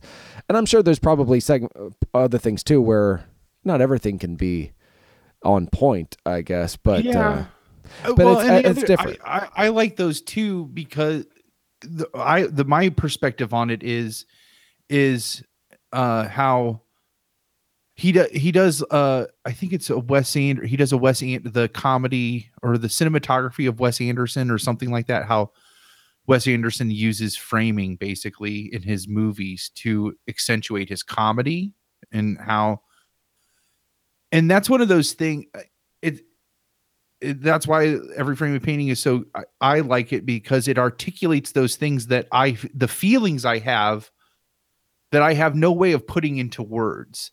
And how where you when you see it laid out where somebody's like it's because of this and this and because he does this and then he does this and then he does this. And you're like oh yeah that's exactly it, and it's just such a good it's it's like on the tip of your tongue but on the tip of your mind where you're like there's a reason why this works and i can't figure it out.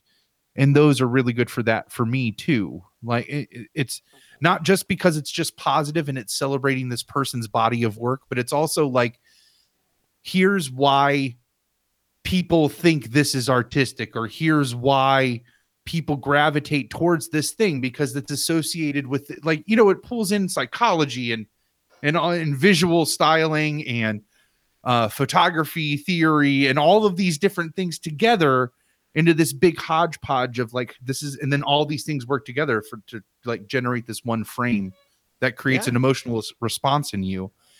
And it's just a whole new way of thinking. That that kind of critical criticism is so refreshing. It's because it helps you art that i think that's I, I feel like that might be the message maybe uh, that we've tried to get to a couple times um, uh, that where you don't know how to articulate that thing. You don't know why that's good. And and it helps stuff like that that crit that good po- not necessarily positive but just fair critical criticism and explanation of things will it will help a normal person relate to that and say oh that's why i like that. That's and then and then they start to see that in other things. And then that might go down the line to help generate then where the next time they create something they now can incorporate that. It's like all the like process of learning you know going on. It's really it's really awesome. And and so uh, that's why it just it's just all this i think it is an industry of these here's all like there's a whole line of youtube videos that are like seven things wrong with dot dot dot you know and it's like Yeah. like the- yeah. the top 10 mistakes of dot dot dot and, That's right. and It's all clickbait. I mean, I, I, Yeah. I studied a lot of stuff for music marketing for a bunch of years, and even to the extent like that's a whole industry on marketing the idea that you choose seven because it's an odd number or like some Right. bullshit. Yeah. That, that even that is just selling this thing so that the, anyway, it's ridiculous. But what is invigorating about the kind of criticism that you're talking about is is that learning like you're engaged. You're not just engaged like fuck this. Your your mind is engaged in that's one of the great things about about film as a medium is that literally it, incorporates all of the arts. It's its own like kind of microcosm of an industry too. Like there's fucking carpenters involved, like everything. Yep. All forms of uh, uh, of art are involved in this particular art, which is uh, and then uh, tons of people and collaboration, and then ultimately it's a communicative medium. So like you you put it out there, and it has to be that's a real tree falls in the forest kind of thing because like they're meant to be seen, right, and experienced and digested. And I'm sure I don't know. Uh, uh, the the the I'm sure it vary. Obviously, it varies from movie to movie. But whatever those critical analysis of the every frame of painting, how much that has to do with what the creative teams, respectively, like all the writers, directors, set designers, you know, DPs, whatever, how much that lines up with what they're going for, is probably a lot of times not even related, but it doesn't matter. Like that's part of the beauty of that medium is that whether I mean that's true of a lot of arts, but like the the audience brings something to it and it can help sort of define what it, and that I'm sure that I've noticed that that will for creators sometimes help them define what something they could never put into words of what they're trying to do. They're like, "Oh, that sounds good." that, Yeah. Yes, that's what I was going Yeah. for.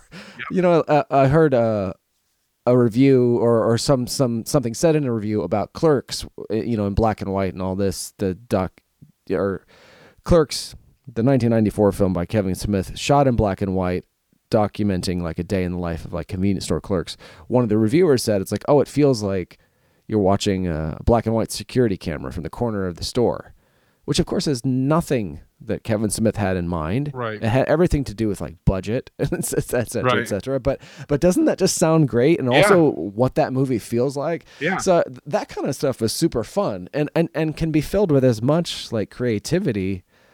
I mean, I'm sure it takes fucking Red Letter Guy a long time to make those videos. sure I don't know. It just um, it's a bummer that it has to come from a come from a place of like tearing things down. I don't know how Yeah. it quite got there. Oh, you know what though? I, I the other piece I was thinking about was the the criticism thing, and I was excited to tell you something that lined up with what you said before, but it's not coming to my mind.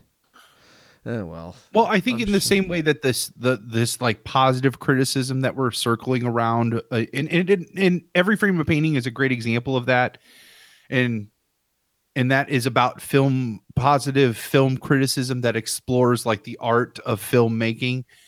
But there, that kind of criticism can exist anywhere in any in any field or anything like that, and and all of it has the potential to engage somebody so that they can learn to articulate so that they can then take that and talk about like if you if you watch every frame of the painting and you watch how he dissects Buster Keaton's directing style and uh you know the art of one take and then you're going to start you you you then you you might watch Desperado and watch one of like you know the 5 minute film school in the in the oh, in the got my lip right the fuck up. in the in the I was like just thinking about that movie this week. extra features of that and real and like and like see how he takes that same philosophy and you're not you're going to be able to connect those two directors Robert Rodriguez and Buster Keaton from two totally different eras and two totally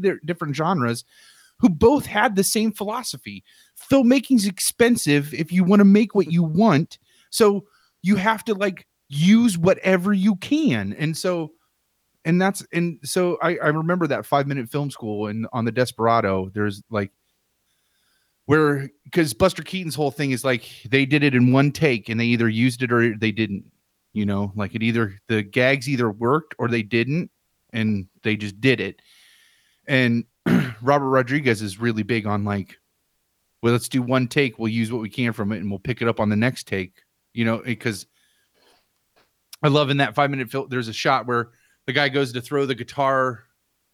Maybe it's not for on the Desperado one. Maybe it's on the the first one. Oh, El Mariachi. El Mariachi, yeah. But he goes to throw the guitar up on a balcony and it, it doesn't make it. but he's like, we can like everything up to that point was good. So then he'd like then he reset so that the camera was on the balcony and then they Yeah. just tossed it up. And then the guy climbed up. So like Yeah. everything up to him throwing the guitar on the other shot looked fine. You don't have to know if it didn't make it, you know, like you just so then you go. Um it- it- but but if you watch the every frame of painting and you see that, or even vice versa, like I did, so I saw that, and then I watched the every frame of painting on Buster Keaton, and it's like, holy geez, like that's that's like that's a that must be a philosophy of filmmakers is like how to be. That's how you know you're a good filmmaker if you can be economical with your shots and like real and like be able to look with your eye and be like, okay, I can use up to that point and to know three months from now in the editing room when you're going to sit down and start going through hundreds of miles of film you know like Yeah. and be like okay down to that frame i know it's good and then we're going to come to this frame and bring this over you know like that and i know they got hundreds of people on set that's probably tracking every fucking frame and writing interns writing that Not, shit you not know? in either of those instances, though. not in Buster like- Keaton's movies, and not in Robert Rodriguez's, you know, El Mariachi. early you know? one you know but like and, and But just they know both that- work. Yeah, and they work, and and so through those two things, those two really honest five minute filmmaking school and this every frame of painting video essay, like I'm able to articulate that conversation about how those two directors are related to each other, Uh, you know, like how their Mhm. styles are related and their filmmaking philosophies are related to each other because of those two things. And uh, yeah, I think that that I, I I think that that kind of criticism is crucial, but it's a it's definitely a dying art, or or it's a, a diamond It's in the of rough. Out of, right there now. we go. That's probably a better way. I, I hope that's the case. That it's just sort of out of fashion. What I was thinking about before that I I uh, I wanted to say was that because I certainly don't have criticism figured out by any stretch of the imagination in terms of how to give it or or receive it, Yeah. but I have noticed that over t- um, time that that it's very helpful to. I'm not sure how to phrase this, but but but it's good to know what the person either asking you for feedback for or what you're asking for feedback about right. when you present it. So it's like, are you? Because I, I definitely have done that. Like, you know, something's completely done. You know, it's mixed, it's mastered, it's on fucking CD and printed, and I'm maybe feeling uncomfortable with it, and I'm playing it for people, and I just want them to ease my mind about some stuff. Uh, but like there, so, but definitely, especially when I'm asked to give criticism, I'm like, well, what do you? Yeah. what should I be watching for? Like, what would be most helpful to you? Um, and then then you can kind of focus on those things to, to be most helpful for like what the person's after. I, that's that's the one tiny nugget of criticism, sort of, if you could call it wisdom, um, that I could impart. but uh, Well- but yeah, also, so Ready Ready Player One was super fun. I, I want to Oh, know what were some of your favorite because I'm I'm feeling a, a break coming up. But We are What are some of your- the. Yeah. what are some of your favorite like Easter eggs that you that you saw in the moment? You're like, oh my god. Um. The Mad Ball definitely threw me for a yeah. loop. All of the horror references, The Shining, that that that I can't tell you like how I that was so unexpected to me, and just like because for all the promos you kept seeing the DeLorean, you kept seeing the Iron Giant. Those those were the two main things that you saw. King, maybe a shot of King Kong Um, but uh, the the Chucky reference, the Freddy Krueger was in there.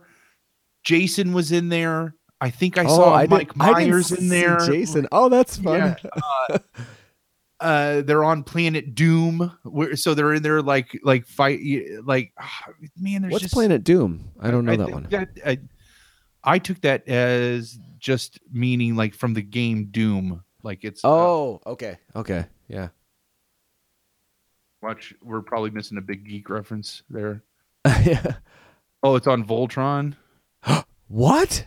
no that's yeah that's what it looks like yeah Voltron? yeah planet doom on voltron see see i mean that's like the planet on Voltron. That's what it says, Oh, I'm yeah. so embarrassed. That's fucking. I was a big Voltron kid. Yeah. I got some Voltron VHS to this day. so uh, I, I'm um the Teenage Mutant Ninja Turtles I saw on there that was awesome. Uh, they were in that that last shot. There's just so much go that last battle, like like big battle. Uh, I love the Saturday night like the Saturday Night Fever references. Were Oh great. yeah, that was great. Um, trying to see.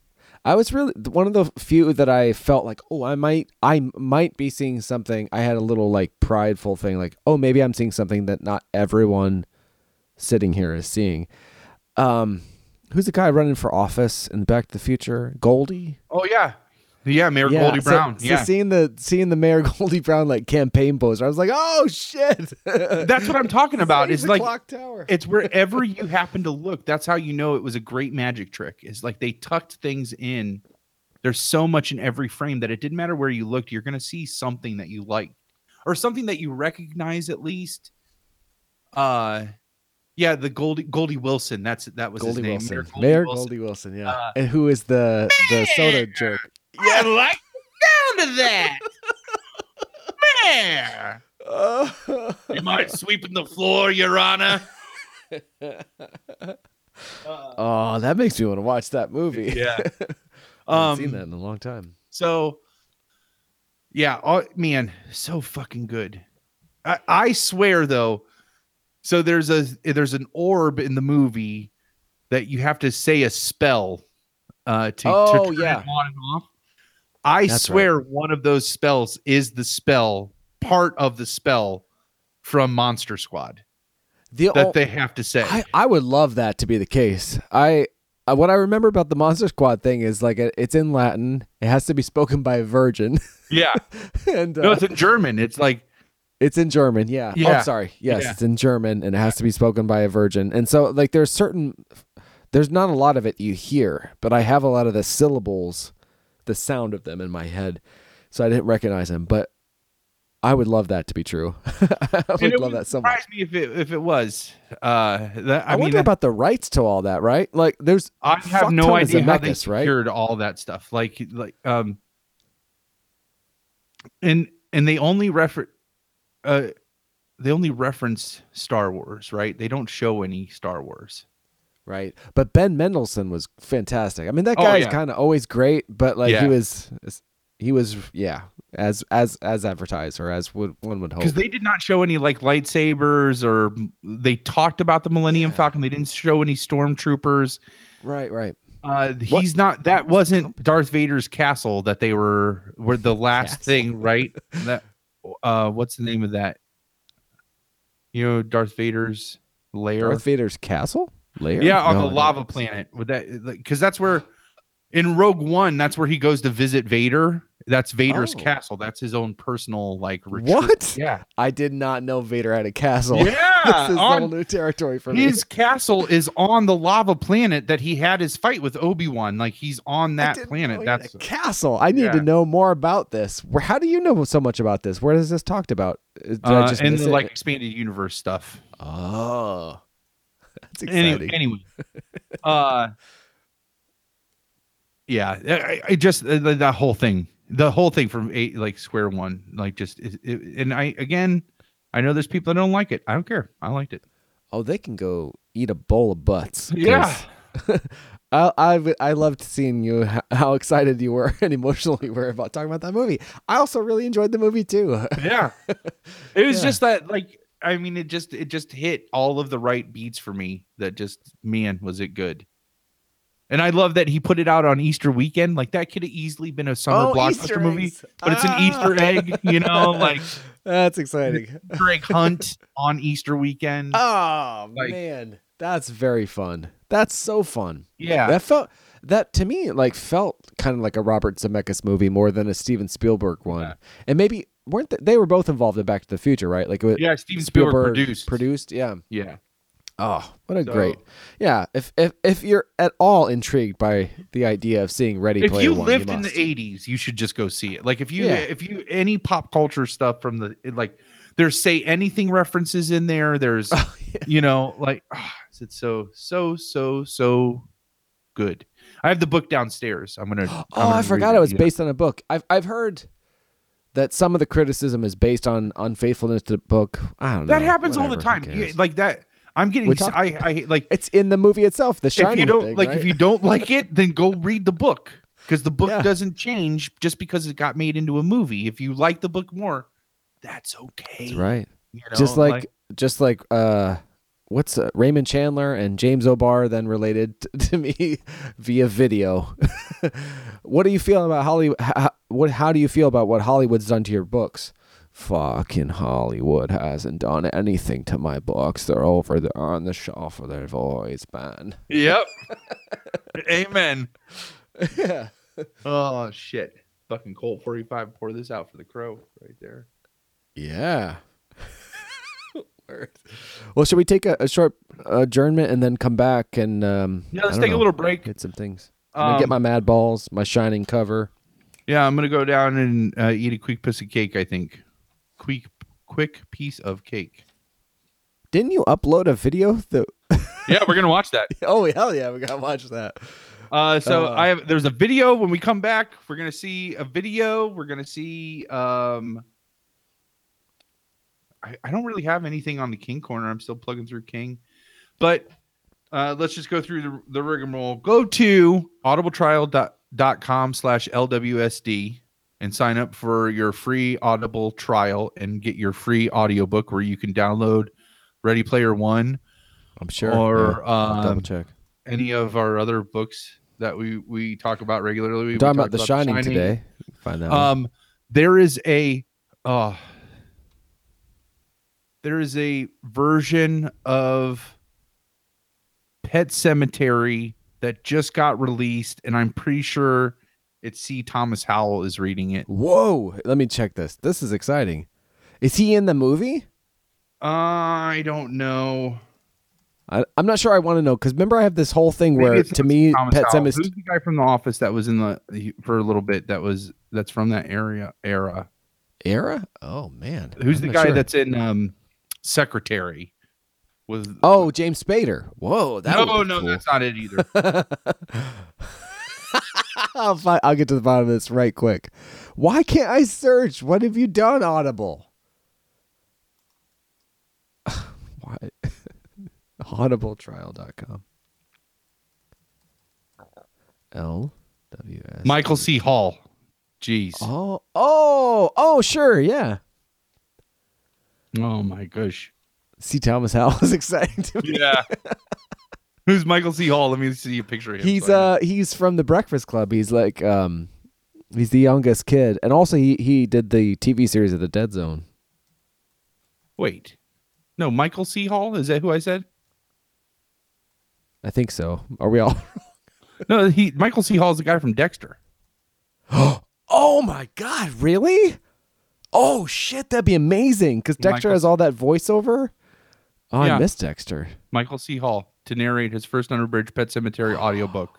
Oh dear God, that's Yeah, the I'm guy in. from Dexter. That guy. and that's just coming up for me. because I'm I'm almost. Jesus, I got all through, uh, excited. I didn't even know who the hell it was talking about, but that still is cool that it's the It's guy from even- Dexter. yeah, It's- it's it's even even better. Yeah. yeah, I'm almost through. Uh, I'm almost through road work. Really uh, enjoying that. I'm only doing one day a week right now, but Yeah. then I have Cujo. But I I think Pet Sematary is right around the corner. Oh man. So you're gonna have to listen to this new version and tell me how it Fuck is. yeah, I'm gonna listen. I'm gonna get it from audibletrial.com slash LWSD. Uh, Is it sure that you, LWS? Yeah, sorry, go ahead. make sure you go to Twitter, subscribe, find us at LWSD Pod. You can email us at lwsdpod at gmail.com. Subscribe at all of your any of your favorite platforms, Stitcher, iTunes, Google Play Music, by searching long, long, short drink. Or you can go to YouTube where you get to see us in addition to listen to us. Uh, Moto listens to all of our episodes over there uh, on YouTube. Make sure that you subscribe at our YouTube channel by searching Long Walk Short Drink. Click the bell to get notified because we also will live stream our recording sessions that end up becoming our podcast episodes.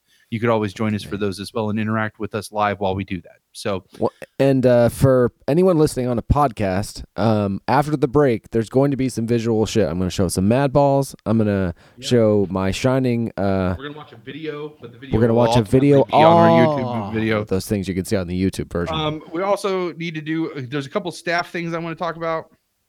cool. Um plans for a future episode and then uh, um I made it through this Colt 45. you did I- make it I through the whole don't- I, i'm on my second one I looked it up. It's like a five point something alcohol thing. So even though it was 40 ounces, I'm not feeling, you know, fucked up. So that's good for everybody. yeah no All that right. is really good let's take 10 what do you think Okay. Perfect. Seven. Seven yeah. Seven. yeah. Whatever works. all right Okay. You want to know why you should keep plenty of Colt 45 on hand? You never know when friends might show up. I don't claim you can have a better time with Colt 45 than without it. But why take chances? The power of Colt 45. I'm cold. 62 60 degrees. And I actually just turned it down uh, to 55 for her because I know she'll be going to bed soon. but, uh, but I was so cold. oh man yeah 55 that's crazy man good for you guys I mean, at nighttime, like we we sleep with the dogs. They're huddled up by us. She sleeps really hot, and she and she has trouble sleeping, so I totally get it. Like the fifty five at night's no problem. It's just during the day where it's, where it's You guys should get like Nest or something to just like so you just set it at certain times, it'll automatically adjust. Yeah, it's so funny you say that because the bride's dad, with whom she's incredibly close and talks to so many times a day, even though he lives states away, he he was obsessed for a long time that we must have this thermostat that that we could set it on timers. Yeah. And for some reason, we were both just like, "Yeah, we don't need we don't need that. we just set it when we want to set it." But we have to make a long story short. In the last few months, we got a new furnace and we have a new thermostat, the one he wanted, and we still set it manually. Is it like a digital one, like a touch screen one? Is or like Uh, it's not touch screen, but uh, it's like one of the one of his old ones. But oh but you can totally program it. We just don't because like we just set it when we want. yeah. That's awesome. so silly. Um, so I know we're we're, we're um, bringing the the ship in and stuff, but like um, I wanted to. I guess this will be a Dave's Digs slash JC and me. yes. uh, so just recently, uh, the Cyborg Shout Factory release of Cyborg came out, and uh, I learned an important lesson, which is well, we all know that that Shout Factory are they're fighting the good fight to give uh, cult movies the Criterion treatment, but uh, I was kind of late to that party, and uh, so now that I'm on board, and now that I get their newsletter and stuff, and know what they're releasing, and so much of it is things that I want to have. Uh, if you order directly from them, particularly if you pre-order, you will get their releases two weeks in advance of the street date, and oftentimes with a poster. So I've been keeping a close eye on this uh, cyborg uh, Jean Claude Van Damme movie uh, release. It's the first Jean Claude Van Damme movie to come out on Shout Factory. Hopefully, not the last. uh, there are not a lot of special editions of his movies, uh, but uh, I guess we're hitting that cycle in the nostalgia thing, the 20 years. Um, in any event, so um, we did an episode on this bizarre, fucked up movie in, a, in our early Long Walk Short Drink run. So episode 13, a lot of what we're drawing from comes fr- uh my my additional knowledge about it comes from, you know, my my notebook. but also the um the Digidream Studios German release of the director's cut, which is called Slinger, and was loaded with a bunch of special features, including the director's director Albert Pyun's uh, commentary and um, his, his cut of the of the movie. The movie was taken away from him after the uh, first sort of test screening.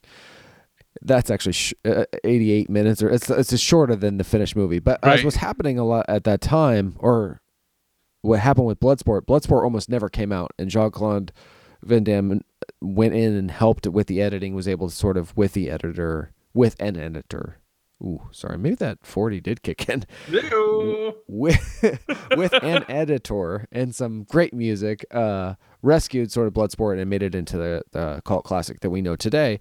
And so when there was um bad buzz, uh, what, what what happened really is the writer of Bloodsport was in one of these early screenings of Cyborg, and Van Damme was off filming Kickboxer in Thailand, and his friend Sheldon Lettich, who wrote Cyborg, or sorry, who wrote Bloodsport and Lionheart, a bunch of other other stuff, uh, he called him up. He's like, "Hey, man." Things are not going well with this with this follow up to Bloodsport. You better get back here. Oh So- shit! so JC um, appealed to the people at Cannon Films. He's like, you know, I, I've I've rescued Bloodsport. I can do the same with this movie. And so they let him, and they took it away from Albert Pyun and whatever. Um, anyway, uh, so Cyborg came out in 1989. It is what it is. It's a fucked up movie. We talk about it in great detail on episode 13. But um, there aren't like American special editions of Jean Claude Van Yeah. Damme movies. And so, and Shout Factory. Ooh, uh, by the way, out- Not. I'm ahead. sorry. Just to cut Please. you off. Please, Somebody please, please follow Albert Pyun online on Twitter. He, he is so active on there. The, yeah. and just like he really really appreciates fans and like fans who appreciate his films like he really give shouts out to them like I, I just see him pop up on my twitter feed all the time and it's him like oh this fan here's a fan talking about one of my films and i remember when we shot that and blah blah blah and like shares that person's video which Oh. might not get any views ever, you know, and like he's Right, doing, yeah. like it's just so great to see that Yeah, he- happening. he made So- a lot of movies that you'd be surprised to be like, oh, or at least for me, like I recognize a lot of the films that he was involved with. Uh, and his, his name is spelled P Y U N. Yeah, sorry, I didn't mean to cut you off, but we had mentioned him Oh. a few times, and No, um, I'm I glad wanted you to did. interject that that please follow him if you're a fan of any of his movies because it's very rewarding. Yeah, and one of the reasons I wanted to make sure to shoehorn this into an already long and spirited discussion is that um, I tweeted when I got my Cyborg Shout Factory release. So it was- weird because like I was following this for a long time, and the release date kept getting pushed back, and the special features announcement kept getting pushed back as they were in development. And one of the ways that I found out about what they were was through following Albert Pyun on Twitter. He posted like behind the scenes stuff from when I was like, I knew the date, and we put it on our Long Walk Short Drink account when they recorded his commentary for Cyborg for the Shout Factory release, which is not his director's cut, which is funny because he's like, well, it's not my director's cut, but all right. Yeah, um, so anyway, so I uh, I've been keeping an eye on it, and I was like, I felt like it was in April, so I logged on and I saw, oh, that's approaching, and I hadn't ordered it yet, and uh, and then you see this thing when you go to shoutfactory.com and look at their releases, order from shoutfactory.com. I'm looking at the Cyborg page. And get a free 18 by 24 rolled poster free, featuring our brand new artwork while supplies last and also get shipped two weeks early. So I was like, fuck yeah. yeah, yeah. Uh, so it was coming out in late April. So I was like, okay. So I just ordered it. And like within days, I had all this show up on my doorstep. And I was working from home. I had some cameras around and some like, fuck it, I'll shoot like a unboxing video. Cause it, you don't usually get a, uh, a Blu-ray in like a, uh, what do you call it? Like a rectangular box, like Yeah. a long rectangular box. And it was because of the poster. right. So it's not super exciting. I haven't actually put it together, but I guess I will because I said I would in a tweet that Shout Factory picked up. Um, and I pro- so I'll put together a quick unboxing thing uh, and put it on our Long Walk Short Drink account. But so I tweeted that out that day and just so happened to be the first person to to do so because it's not really out yet. Right. so they so Shout Factory picked it up and, and posted it out, and I promised a review of the Blu-ray on this episode. So that's why I'm bringing it up, and so that's what I'm holding in my hand. The um the new Shout Factory release of Cyborg. Uh, so I'll read the bonus features here. It's a, a new 4K scan from the original film elements. It is a it's remarkably good. Like there's a the the villain in the piece like Fender wears these uh you can see on the YouTube feed the these these like um all I can think of is Oakleys. Remember that in the early late eighties, early nineties. Ray Ban are those Ray Ban sunglasses? Uh, Something Aviators? like that. Not definitely not aviators. They have No. that kind of like they cover a lot more of your face, and so they're They all like dusty. to me, like that Bono wears during. Oh yeah, a little bit. Yeah, kind of just it was a little bit before all that. But Yeah. so the villain wears that and in one of the the shots uh on the Blu-ray, I could see a reflection of the crew. like plain as day. Like dude was wearing uh, a white shirt with with red sort of ring like what ringer tee. He was wearing it. And he was obviously just trying to kind of do whatever his crew job was, but I could see it. And it's a key shot in the movie too, where Fender like holds up a severed head. He's like, "I'll show you the horror show," and it's like I'm just looking at the crew guy on this Wow, transfer. yeah. It's pretty. It's pretty great. So so there's that uh, new audio commentary with director Albert Pyun. Um, I actually, so I got this about a week ago, and as the show has divulged, I'm been, things have been a little nuts. So I, I fell asleep during after about like 20 minutes of that, having watched the rest of this. So I can't quite report on that yet. But the feature at uh, a ravaged future, the making of Cyborg, featuring interviews with direct writer director Albert Pyun, actors Vincent Klyn, Deborah Richter, and Terry Batson, director of photography, director of photography Phil and Alan Waters, and editor Roseanne. I'm not going to try her last name. That was pretty cool. That and the shoestring fantasy effects of cyborg featurette were both uh, pretty interesting. It was was amazing to see Fender, he, who's just like a surfer guy. The villain in the movie is just a surfer guy from Hawaii.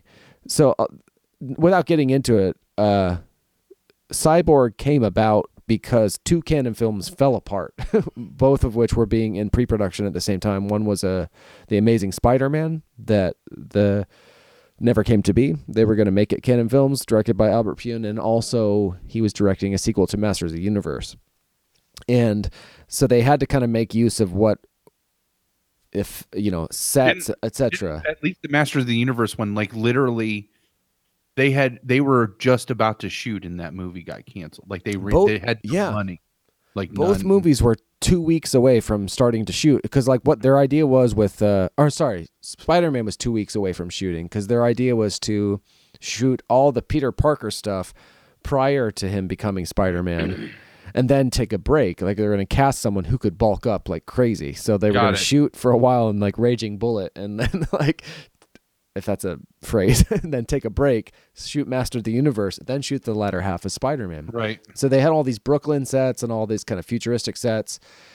It all fell apart, and um, Albert Pyun came up with this vehicle with it. He wrote for Chuck Norris. Bloodsport had just hit, so they they they made it a Jean Claude Van Damme thing, and then he kind of reworked it. But uh, so the so who, who was going to play He Man in Masters of the Universe was Laird Hamilton, who's a famous surfer.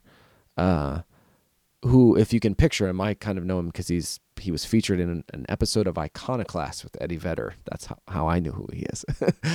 uh, but so he, he would be a good He-Man. He didn't get to play He-Man, but at the meeting for that movie, his buddy Vince Klyn was along, who Albert Pyun logged in his head as a certain sort of type. I don't even think he was acting, but he ended up getting cast as the villain Fender in this movie.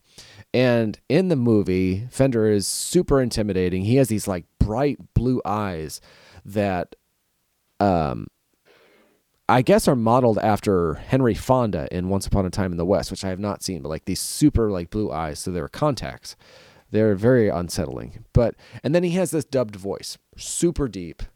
Like my voice is kind of rocked from my rageful fit earlier, but it uh, I could never approximate the. It's like it's pitched down to the point Yeah. where when I was a kid getting into this, it was the movie came out in 89 i was probably getting into it in 1990 and i was on the tail end of just like being dressing up like batman because of tim burton's batman coming out and i was super excited about this movie but in my mind so if you can picture or remember in tim burton's batman the flashback scene where in that movie they make the joker the murderer of bruce wayne's parents as like a young thug jack napier the Yeah. character which made dramatic sense but is completely inaccurate in the comic chronology but in that it, flashback, it's like a slowed down voice because it's the past. So he's like, you know, you ever dance with the devil in the pale moonlight? you know, it's like slowed down. Yeah, I know what you're talking about. I was so excited about Cyborg, and it was so forbidden because it is a deeply fucked up movie that Oh, I yeah. shouldn't have been able to watch at this age. But I was desperate and like conniving to do so. My dad tried to censor a version on VHS unsuccessfully and gave up after the first 20 minutes that I just watched for a while. But I was like making my own box art on like dot matrix printers. I was typing up synopses and stuff. Oh wow. And in my estimation, the guy that must have played Fender was the same guy that I was able to get from the Batman credits that played uh, a young Jack Napier because their voice sounded the same. Gotcha. because I was a child. yeah. but in yeah. reality, both were just probably voiceovers from nameless actors whose Yeah. voices were slowed down. In any event, the Oh. real life guy that played the fucked up figure of Fen- Fender is this surfer guy called Vincent Klyn, who you get to see in these interviews, and he's just like a he's just like an old dude now who sort of talks normal and seems pretty nice, and it's it's so weird and interesting. Um, Deborah Richter, I think, who plays uh, Nadie in the film, like the younger woman that that's along, kind of helping JC fight the flesh pirates. She looks fucked up. like Yeah. I don't know how else to say it. She kind of has like a something with her, like a cleft palate or something. Maybe kind of in the movie, it's ver- her look is very interesting. and It's part of why she was cast. Yeah. But now, 20 plus years later, 25 years later, she looked like something out of a Tim Burton movie. I'm sorry to say. I, I shouldn't have said that loud, God. but like that was disconcerting. Um, so all those stuff Moto very says interesting. cue death music, by the way. Yeah. There's there's um And he says that Fender's li- voice in real life is so much higher. yeah, that's what I thought. That's Yeah. what I really because you could see him in uh, Point Break and it's really high. Yeah. But in this, like he's old enough, and maybe it's one of those things. Like maybe I'm I'm totally projecting here, but like if you listen to Kevin Smith early in his career, his voice sounds one way. You know, so many years of being a stoner later, his voice is much deeper. Yeah. Yeah. Fender sounds not like Fender, but not at all the high pitched tone that I, I Got it, expected yeah. to hear. Yeah. Anyway, very cool. Very uh, all that stuff is very very fun to see. Interesting little tidbits. Honestly, it's not nearly as kind of in depth or as revealing as the German slinger, uh, but whatever. Um, you take what you can get. One of the like little gems though is there are extended interviews from um, Mark Hartley's documentary Electric Boogaloo: The Wild Untold Story of Cannon Films that Palmer hit me to on the same night we conceived this podcast.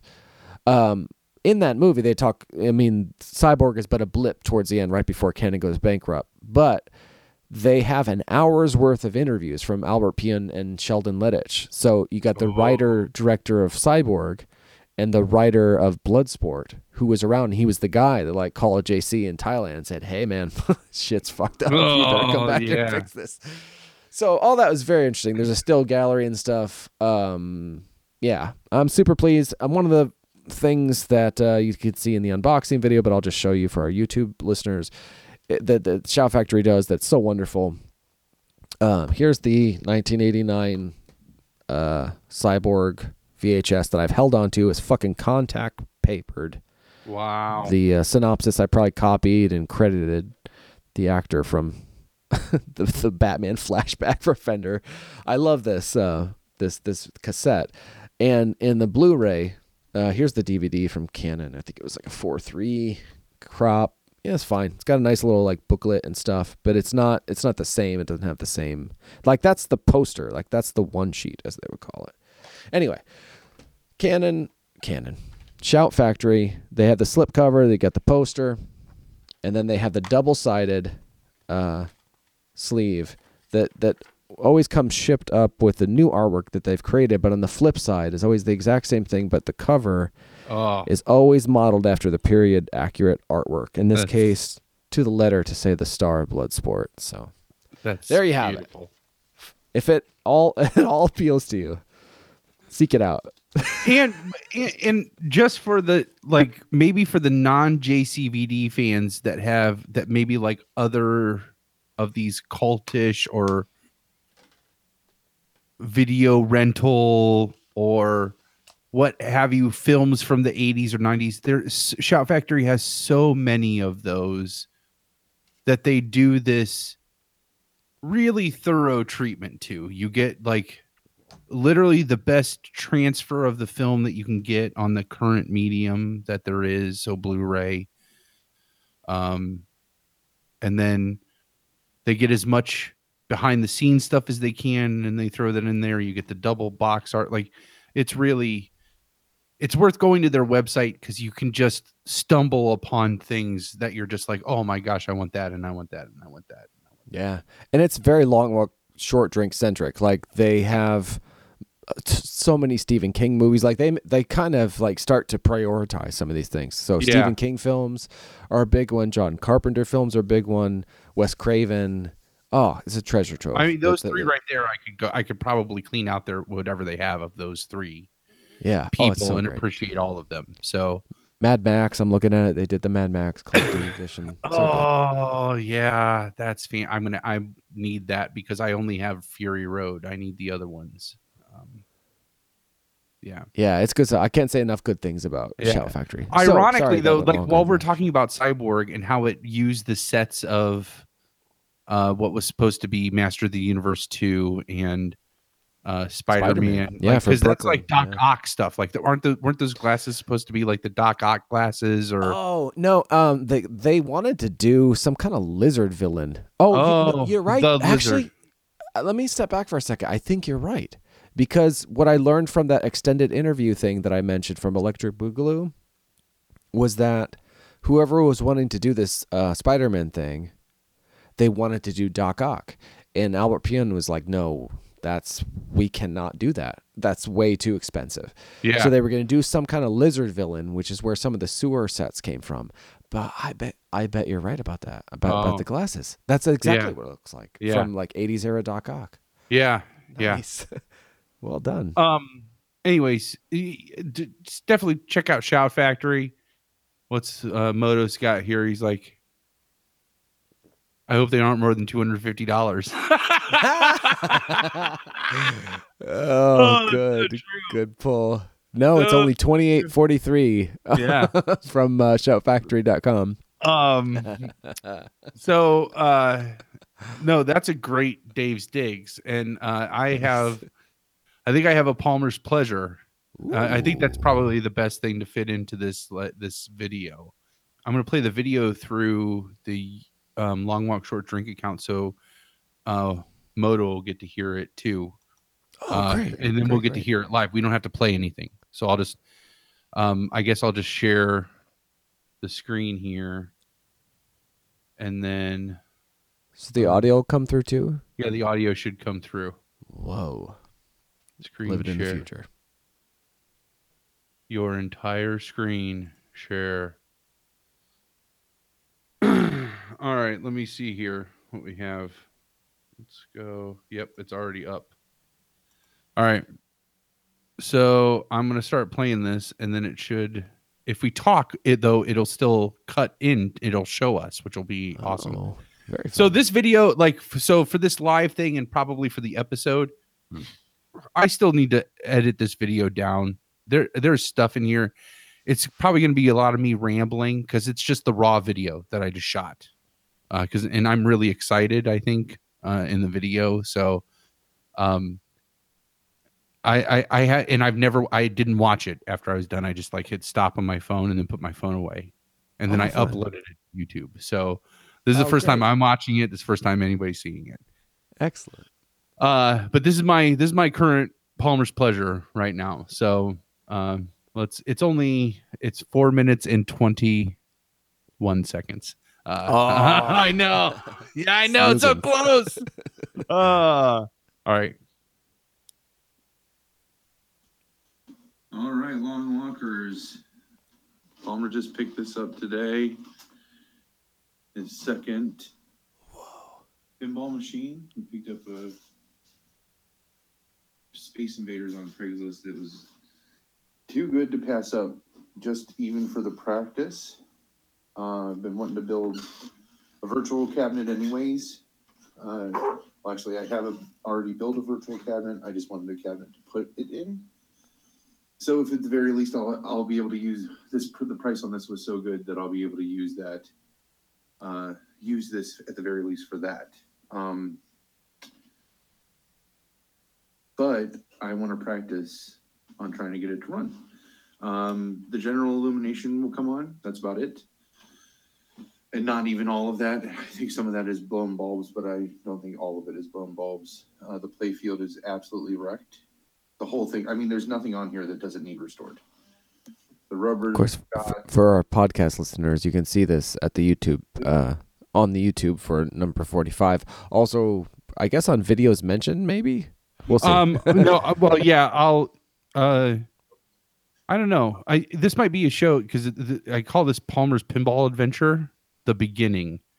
oh, okay. Because you I'm can- gonna, I'm gonna like, I'm gonna. We'll probably just create a playlist for these videos. Um. um, That's a good call. So, so if you want to see it, uh, Yeah. go to, to, to YouTube for, for Well, episode right- 45. Yeah, it'll be ready by then. By by then, I'll commit to that because right now it's still set as private. It's Uh, you need the URL to see it. flash. Uh, for This looks amazing. all the tests that it passed, and it does, and if it doesn't flash at all, it means you basically have to s- test back to figure out what the problem is. But see, like the the playfield is totally destroyed. You can see like down to the wood and everything on there. Um, and it shouldn't be like that. And like the all the paint's worn off there. Like right now on eBay, just the back glass, just the back glass. Second, this the, the main back glass is three hundred dollars. This is pr- pristine. There's no flaking whatsoever on this back glass. Um,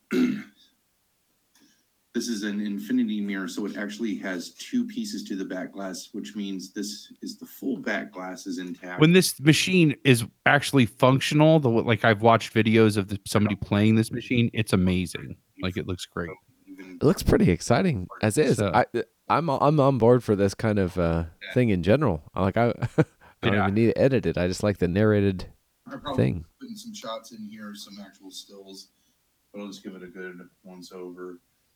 Uh, they were actually Bally was sued. I don't know the exact story, but Bally was sued for the rights that looked too much like the xenomorph from Ridley Scott's Alien. So, um, Bally actually had to pay licensing rights for all 11,000 of these machines that it produced. Um, yeah, that's it. That's it. It uh, it's pretty sweet. Um, if I tease the switch, I can get There's so many that's what she says for me in this. Like Yeah. tease the switch, and there's something about the playing field being destroyed. There's a lot of things. I've been holding my tongue, but I couldn't anymore. this might- oh, here we go. Oh, See, you get some sounds. See how the infinity, because the two back glasses, you can see how the lights like go. They look like they go on forever. That's the infinity effect. See how on the back glass there. Yep. So it makes me think there's a fuse or a short. I mean, there's obviously a short somewhere. So we'll clean it up and see what we can do. But expect plenty of videos to come on this as I restore this and, and, and practice this, and you can learn the fate of this pinball machine. Thanks for watching. Palmer out. that's so exciting. So yeah, I uh I picked that up for two hundred bucks. Uh, Fifty dollars uh, short of Yeah. the uh, golden yeah, mean. and, and Ash is totally on board for me restoring that. So this is like I'm too broke to have a like a have a hot rod to restore, you know, and we don't have kids, so there's some you need something to throw money into, uh, I guess. So, um, but my game plan is, and I'm actually really excited for this. Uh, I don't know. Have you ever seen under a play field on a pinball machine? Uh-uh. Like, like what it looks like when you, if you you because you can lift. So like that thing that the ball, the play field that the ball's on, that like bumps off of everything, and you use the flippers and all that. You can lift that out of the pinball machine, like it lifts right up like the hood of a car Oh wow. right? And uh, let me see if I can find an image. Let me find an image of one because you need to see it to just appreciate what it looks like. Um, so this, let's see if I can find one of this of the actual Space Invaders, like what it looks like underneath. Uh, does not look like it. Doesn't look like it. Doesn't look like it. oh, whoa, right there. Yeah. Uh that's so, so that's not uh, that's not of Space Invaders, but this is a good open link and a new open image in a new tab. Copy. Uh so this is this is uh, the for a quick image of like what it looks like underneath. I just sent a URL there in the chat. If you click on that URL, you'll see. Um, Whoa. so it's just like it, it's just like wires and light bulbs and coils and metal rails and Can you share your screen real quick? Just lots of YouTube. lots of voltage. Uh, voltage. yeah, that's what she said. Yeah, that's uh man, that's intense. Uh, so there, that's what uh, it looks like. Um, so like this right here, this is a coil for your flippers. This is what makes the flippers like actually flip when you push the buttons. Um, and then like this, do you see this like big train, this big like bundle, thick bundle of wires, right? That's the wiring harness yeah. and every one of those wires like each one wire will go to and connect to one thing so like every light bulb has to have one wire go to it and there could be like in space invaders i think there's 190 some light little bulbs in it like throughout the whole machine and so every one of those needs a wire that goes to it through that harness. And so um, there, there's just like tons of all this stuff. And the more modern the machines get, the more complicated this gets underneath it, right? uh, which I guess that's not That's true to an extent because the earliest pinball machines, those are electromechanical machines. A lot of this stuff is done with like computer chips and switches those old machines actually he had they were like big Rube Goldberg machines. Like there was actually mechanical servos that would go through and count like how many times they would cycle to get things certain things to happen on the on the pinball machine and um, they would actually mechanically worked for everything to happen. That's why they were so simple on the play field. Um, I I'm gonna rebuild that. Th- like I'm gonna I'm gonna redo every wire on that table. Like that's what I want to do. I want to. Oh, Liter- that's staggering. It, That's it's my uh, I know it sounds like it, but it's. I know this sounds crazy. It is. I purchased that on Sunday. Today's Wednesday. I literally have been the more excited, more focused, more better with my eating, more like calm. It, it like just working on it and thinking about it centers me. I I don't know. Oh, that's You know what. I mean? Like uh, so, and the idea. The more I think about the at first, I was really so um we kind of i kind of talked over it but what i was saying on that video what i say on that video is i paid $200 for that whole machine i could take just the glass out of the back part that has the alien on it and right now there's one of those on ebay and it's $300 the front part that like causes the infinity thing let me there was a picture of that uh, so that I you can see what I'm talking about. Link in a new tab. So that the front part to get this effect i know when you see this picture you'll know what i'm talking about the infinity mirror. Uh, to Can- get this effect you need two Oh, yeah. like two things to happen. Basically it's like a two-way mirror but we're seeing the back part of it and that mirror reflects it just reflects back and forth to create an infinity effect. But you need two pieces of glass for that to happen and so the front piece is worth that's on ebay that's $200 so between those two pieces of glass i could get $500 and double like more than double my money that i have in the table right Whoa. so I know I can always go back to that, but again, you got to spend money to do the restore. You can't do that for free. So there's a point where I wouldn't be able to get my money back out of it. And I'll obviously cross that point if I want to do this full, like from the ground up rebuild of this. Um, but Ash is like totally again, like I don't deserve, like I don't deserve her. I would Uh, say you do. I mean, I know what you Yeah, mean. yeah, no, no, no, yeah. but I know what you mean. Uh, but it's just like she's totally supportive of it. So like, um, like the playfield, like I've already, I've already, I've already doubled the my investment in it, just because the playfield is wrecked on that. Um, there's a lot of pinball going into this, and I and I'm still like a layman, so I'm sure there's pinball people like there's pinball people that will freak out when they see me flip that machine on and what the lights flickering and everything. Like I'm sure I'm doing irreparable damage, but I knew even at that point that I was going to rebuild it from the ground up. Um, so, uh, I've already doubled my investment because the playfield, it like modern playfields on pinball machines have a big, real thick. They have either a real thick clear coat, or they have a real thick, like uh, layer over top of them to protect the ball could roll on it forever and won't really do that much damage to it. Of course, if you clean it, that's fine.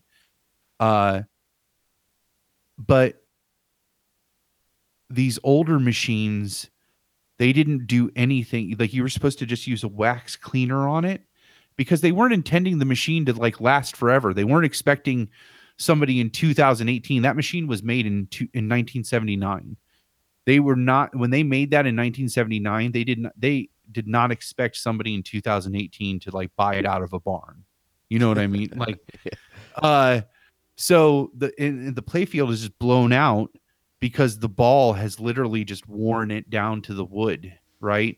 Are you hearing this? yeah. Oh yeah. No, blown out wood like yeah i hear all of it. Um but on ebay i found that somebody had uh um an overlay where it's basically like a, a playfield replacement.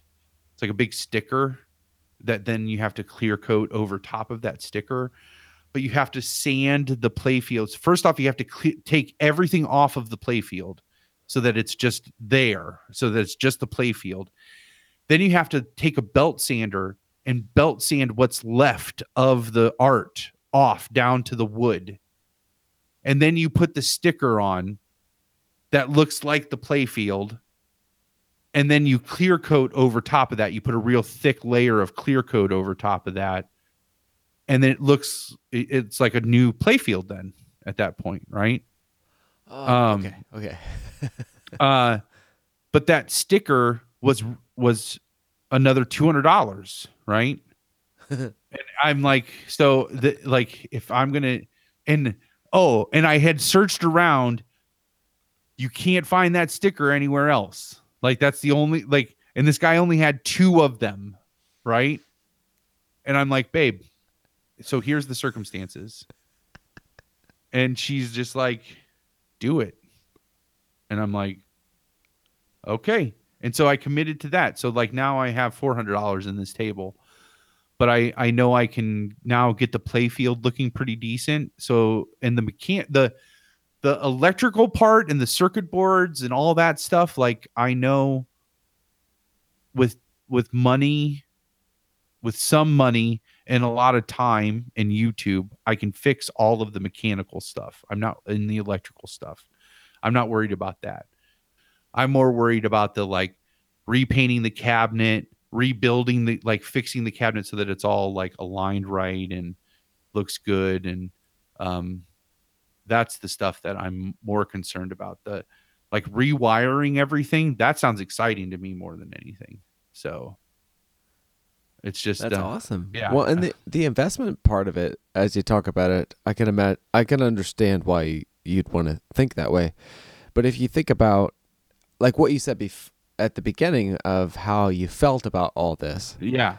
and if you think about that investment in terms of like if you were going to see a therapist or something, like Oh, sure. it's yeah. probably no. a lot cheaper. I Oh, mean, absolutely, absolutely, and that's and that all of that is like all of that is fair, and there it's not without saying that when it's all said and done, I I could s- still it would still be sellable. Like there would still be there's still a market where somebody would want to buy that for some amount of money. You know what I mean?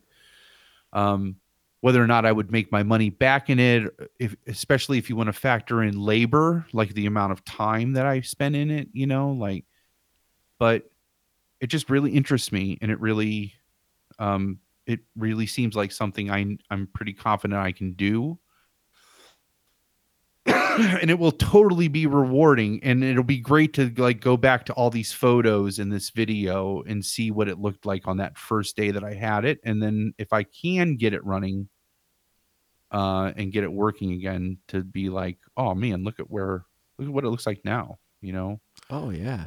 so I'm I'm excited to see that, and I and I can imagine too that by sharing these videos on YouTube, some of the I mean, I, people are bound to come out of the woodwork that are also engaged in similar practice, practices that could maybe help you. uh, Right. a little like Oh, and that that's the thing too. That um I was talking to Ash about that tonight. Like I want to make these videos. I by no means there are there are men who are striving to preserve this into this um these machines, these older machines, like stri- who have worked their entire lives to preserve them, and there are all there is already an entire community that exists that I wouldn't know what I know about pinball if that community didn't exist. So these videos I definitely don't want to come from the angle of this is how you fix a pinball machine.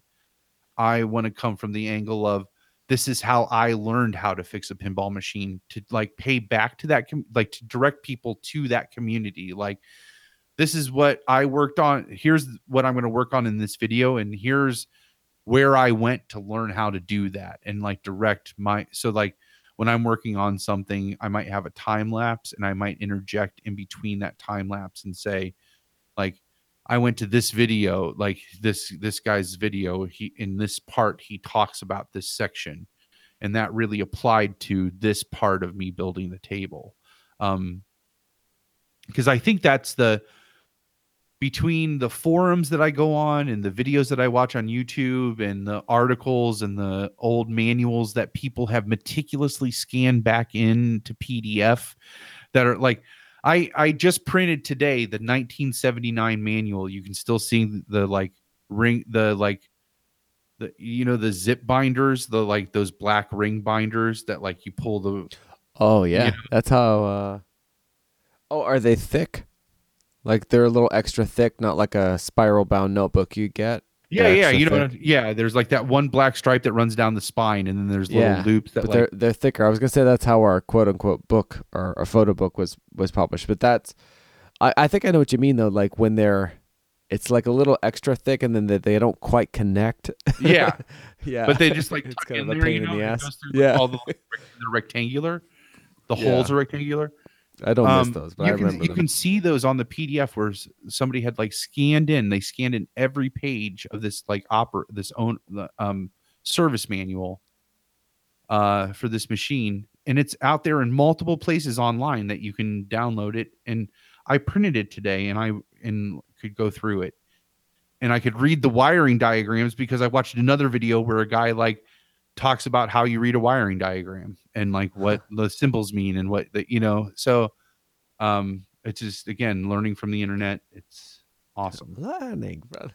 I'm Yeah. excited to watch your journey. I think, I mean, from someone who has no impulse to try to to do this, so I wouldn't be trying to learn from it. Yeah. I, I would. I'll, I'll enjoy seeing like your y- I'll enjoy seeing your journey. I guess it's a Yeah. little bit like a, a perpetual unboxing video for me. You know what I mean? Like yeah.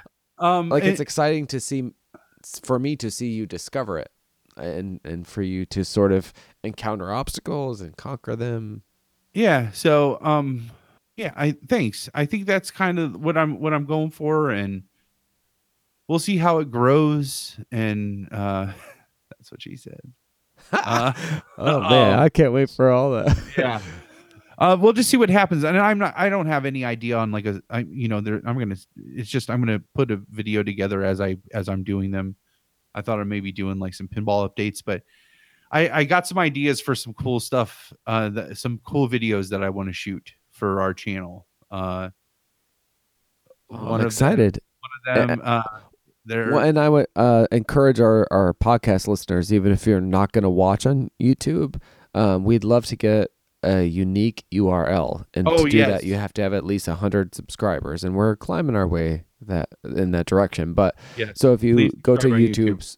Search Long Walk Short Drink and just click subscribe, that would that would help so that we can And direct bell. people to this. Yeah, and, Well, and the bell for the yeah. live shows.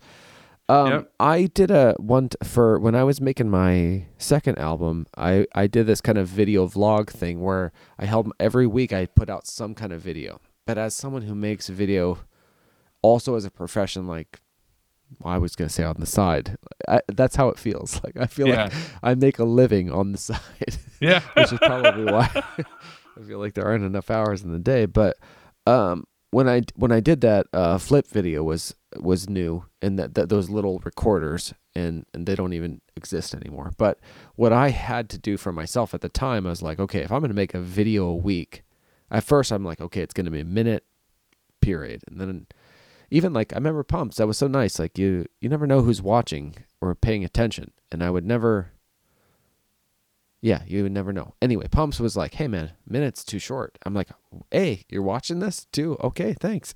But so, Yeah. but I still needed a bit of restriction. I found for myself to do that kind of Yeah. regular thing. So it was helpful to have that little device, that camera, and in this case, maybe that's your phone. But I was like, I'm only gonna use. I'm not gonna put this into the like video editing software that I can use. I'm gonna use the like the simple interface that it requires, so that I can't get too nuts with it, so that I can keep keep up with it. So I only mention that in the hope that it might spare you some, you know, hand wringing oh. of like, oh, I want to make this a this video special video or something. I th- I think it'd be more fun for for me as a follower to, you know, experience regular updates that were unpolished rather than more polished, oh, sure. fewer updates. Well, and I mean, but part of it too is not necessarily like me wanting to pause because to polish the videos, it's the there there's a going to be a pretty fair amount of money involved in this that I can't just all sink I I might be there's going to be times I'm sure where I will be working faster than I will be able to put money into it. Uh, Oh, yeah. So I might have to. That's why I don't want to have a, like I will put videos out as I can as I'm regularly working. Uh, maybe that's one way that I can do it. Like I'll just I'll, I'll stick to some kind of schedule while I'm plugging through something, um, and then you know if I have to take a pause because I'm saving to buy my next part or the next thing I'm going to do, um, I'll just say that on a video. Uh, Yeah, I remember that's what I they said at the time. I'm like, I'm doing this every week, if only to hold myself accountable to say this week like shit's not going good. yeah, yeah. but there was always kind of something. It, it, it did help, but but regardless, I mean, all forward motion counts, and I, I love the way that you're talking about how energized you are about it. And I have zero.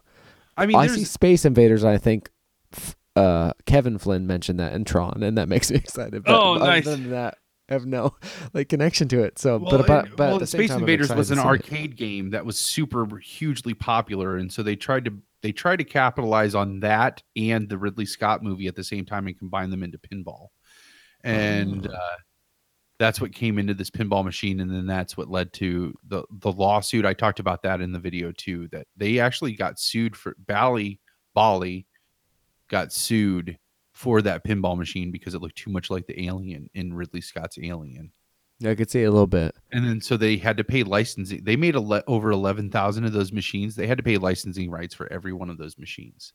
I think the people that made a quiet place might be in a little bit of trouble from the Demogorgon folks from Stranger Oh, Things. Really? wow. Yeah. Yeah. Though I'm really upset. Like, Yeah. oh, it grossed me out so much. So, but all right, you dragon, you're looking pretty rough. That- Oh, 40 uh, no, I'm okay. Um, I'm I'm I'm I'm excited to see to see whatever and however you want to share that information. I do want to make good on a couple promises I made to sh- just show some shit. So again, you got to be watching the YouTube video for this. Oh yeah. Let's see. This is the one uh, Madball I could find. oh yes. oh, it's so creepy.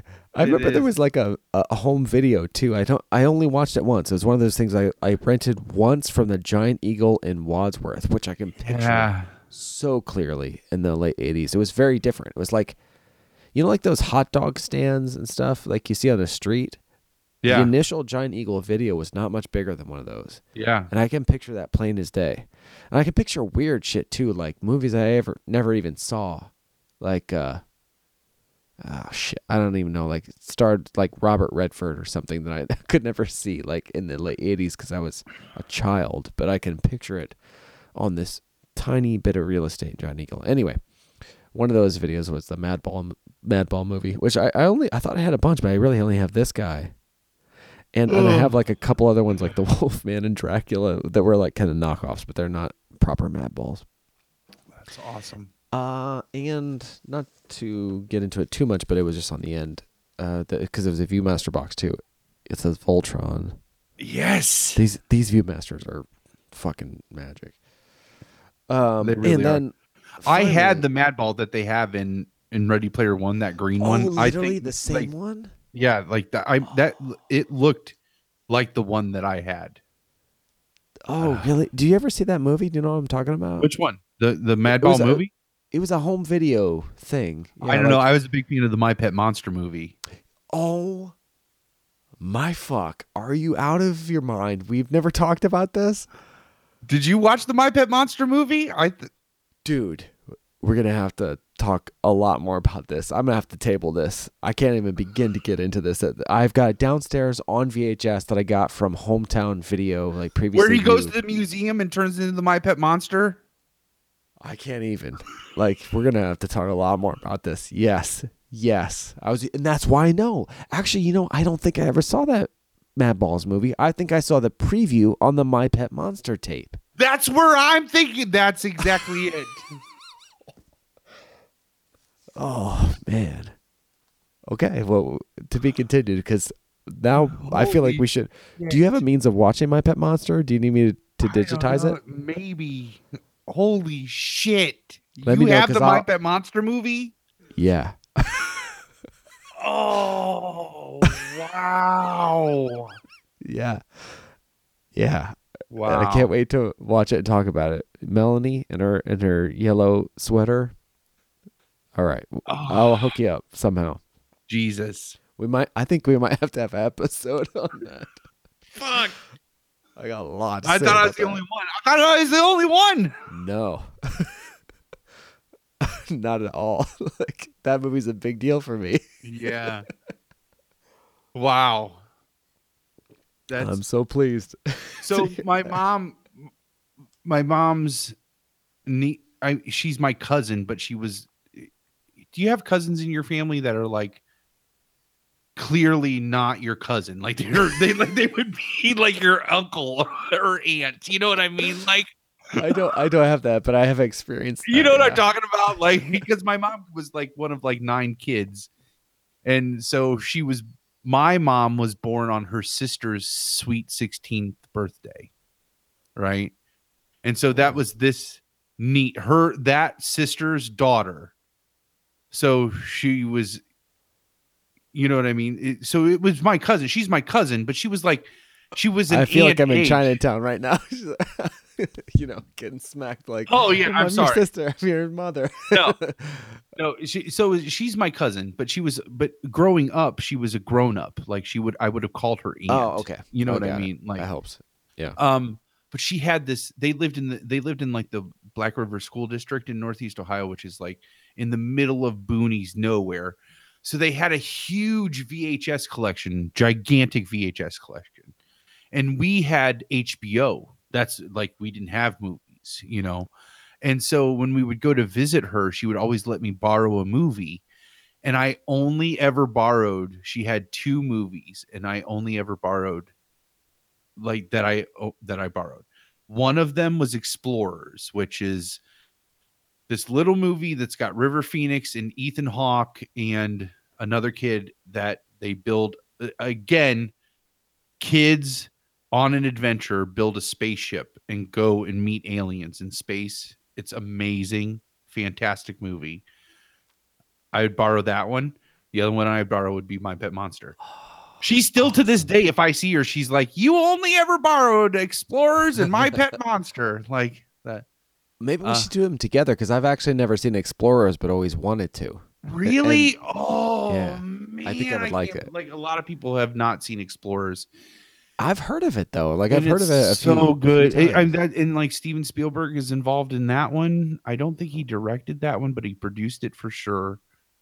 And River Phoenix is young, and uh, Ethan Hawke is young in it, and like there's just all this quirky shit. God damn, is that movie? f- They build a spaceship out of a tilt a whirl. Like there's just, it's like that's another great just kid adventure movie. Yeah, that would be a great episode. Oh yeah, I'm, I'm totally on board for that. It's so Yeah. fun. Well, I'll save it for that episode. But right, but yeah, so, well, let's. All right, so we're talking about episodes. You got anything Oh, else yeah. you want to show? Let's do the, some. the last stuff. thing I did Oh, want to yeah. just just throw out there, and I, it's not really proper King Corner, but we were talking about The Shining and stuff. Um, so my book club edition of- The Shining, so you can see here on YouTube. And I was I was gonna say I'll tweet it, but I'm gonna make people go to YouTube for this. So I don't know if you can tell this from the, but so on the cover of the the, the original Dust Jacket, to me, Jack Torrance looks exactly like Jason Patric, and and uh, Wendy looks exactly like Uma Thurman. Yeah, yeah. So obviously, like at the time, that could not have been. I don't know Danny, but but I would like to see that. Like if like because we have. I don't know if the uh, Steven Weber version has, but like Wendy is like a blonde, kind of like hot chick. I mean, for lack of a better Right. And and in in uh, Stanley Kubrick's movie, which I I do love, like uh, that's not the portrayal that Shelley Duvall is able to bring to the table. And and then well, no, Jason because she's being Patric, fucking terrorized the whole goddamn time by Stanley fucking Kubrick. yeah, and she, a I mean, goddamn wreck. right, right, but oh man, even close up, like you won't even be able to see on the video how much this looks like those two people. So I would love to see that version somehow in like some kind of like Ready Player One world because it'd have to be virtual. Like you know, they're Yeah. both too old now. Yeah, and then they would have been too young. But that, yeah, so that's just a little thing I wanted to tag up on. oh, that's but awesome. episodes, what were you, what were you thinking? Well, let's do the My Little Mo- My My Pet Monster. yeah, I'll I'll see if I can somehow get that movie to you if it's not too copy protected or whatever. But I can't wait. That um, I, yeah, It's pretty low budget. I couldn't see there being a copyright protection. and it was early. It might be before copyright protection. I might be able to like just do it simply. um in an Explorers episode, and Explorers I think is on Netflix. I'm pretty confident it is. Oh, cool. Uh, and I I should check those streaming services. The My Pet you'd never. Oh, I, My Pet Monster might be on YouTube. Honestly, Oh, that's probably true. Yeah. yeah. um, I find I'm so frustrated with streaming services. Like literally every time I try to find a movie I want to see in particular, yeah, never. It's Yeah. never been there, except for uh, Kid Adventures. This is um, a short aside, just a recommendation. Uh, I did see the Florida Project, which I didn't know much about. Um, I had a vague, vague notion of, uh, and I saw it. The bride suggested two movies, and that was one of them, and I preferred that one. And it's it's it's more than that, but it is as I like to call it as an that I've more discovered as an adult, like um, Stranger Things or It or whatever. It's like serious kid business that Yeah. is going on, and like young kids, like um, and and so there's more. So uh, there's more to it. and Maybe it's kind of uh, it's not as like all fun and games, I guess, but it's it's enough of that. Anyway, so I, I would definitely recommend that. I, I really liked that movie. Um, the Florida Project, which, if you're hearing this in the near future from when we're recording it on April 11th, 2018, is uh, on Amazon Prime. It was amazing. I, I was like, I'm like, I said to Oh, the it's bride, this is like to watch.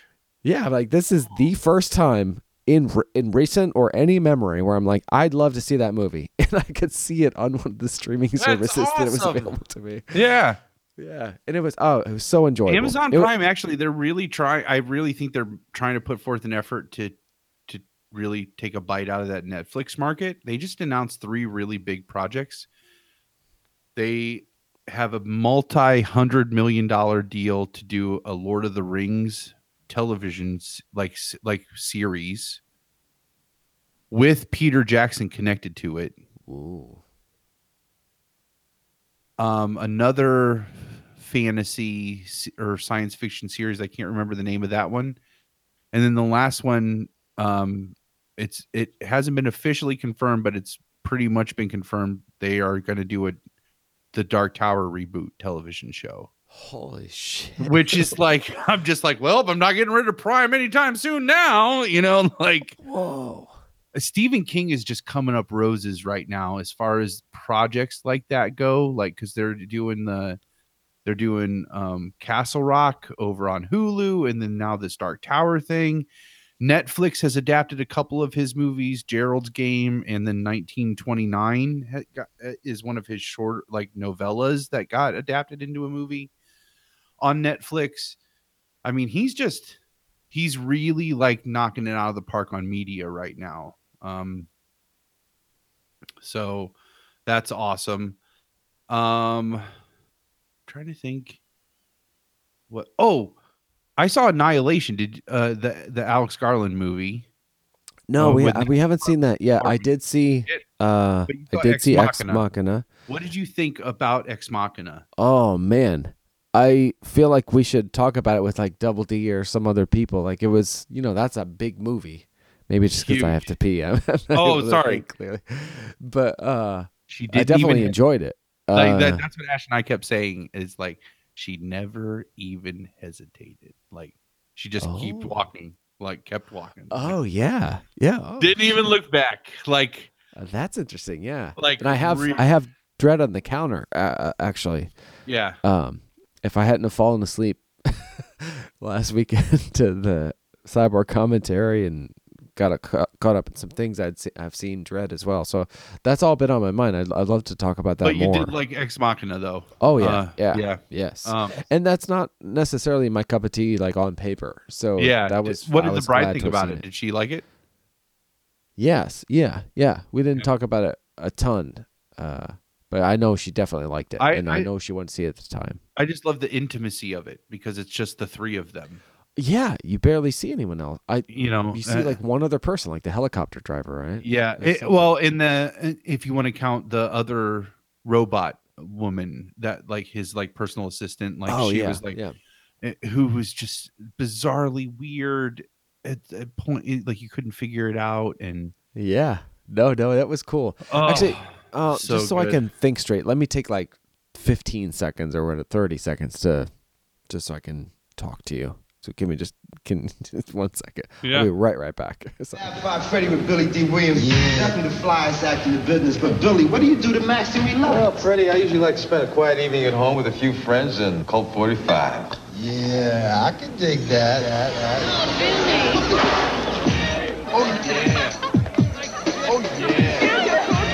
Nothing like a smooth, ice cold Colt 45. As a matter of fact, I have some friends waiting for me at home right now. Billy, you sure you don't need me to come with you? Sorry, my eyeballs are swimming. no problem man back teeth were floating huh Mm-hmm. I had that 40 and then uh, I've almost polished off two 12 ounces. I'm feeling not like fucked up. I'm just feeling so much happier than I was hours ago. oh awesome. This has been very helpful. What were we talking about? Oh, yeah, it'd be nice to talk about more about Ex Machina. Maybe I mean, maybe, I don't know. I miss. Uh, it'd be great to get Twinkie and, and Double D with their Well, we're coming up to science 50, interests. and we said that they should at least be on every te- Yeah. every for the every 10 episodes. That's true. We should be Uh, working towards that. Is yeah, there a we- we possibility we, could get you and Double D in the same space? Is that? um, no, he's like two hours, two and a half oh, hours. okay. Fuck that. We'll we'll like save that for Logan then. yeah. Um, I mean, I maybe down into Columbus.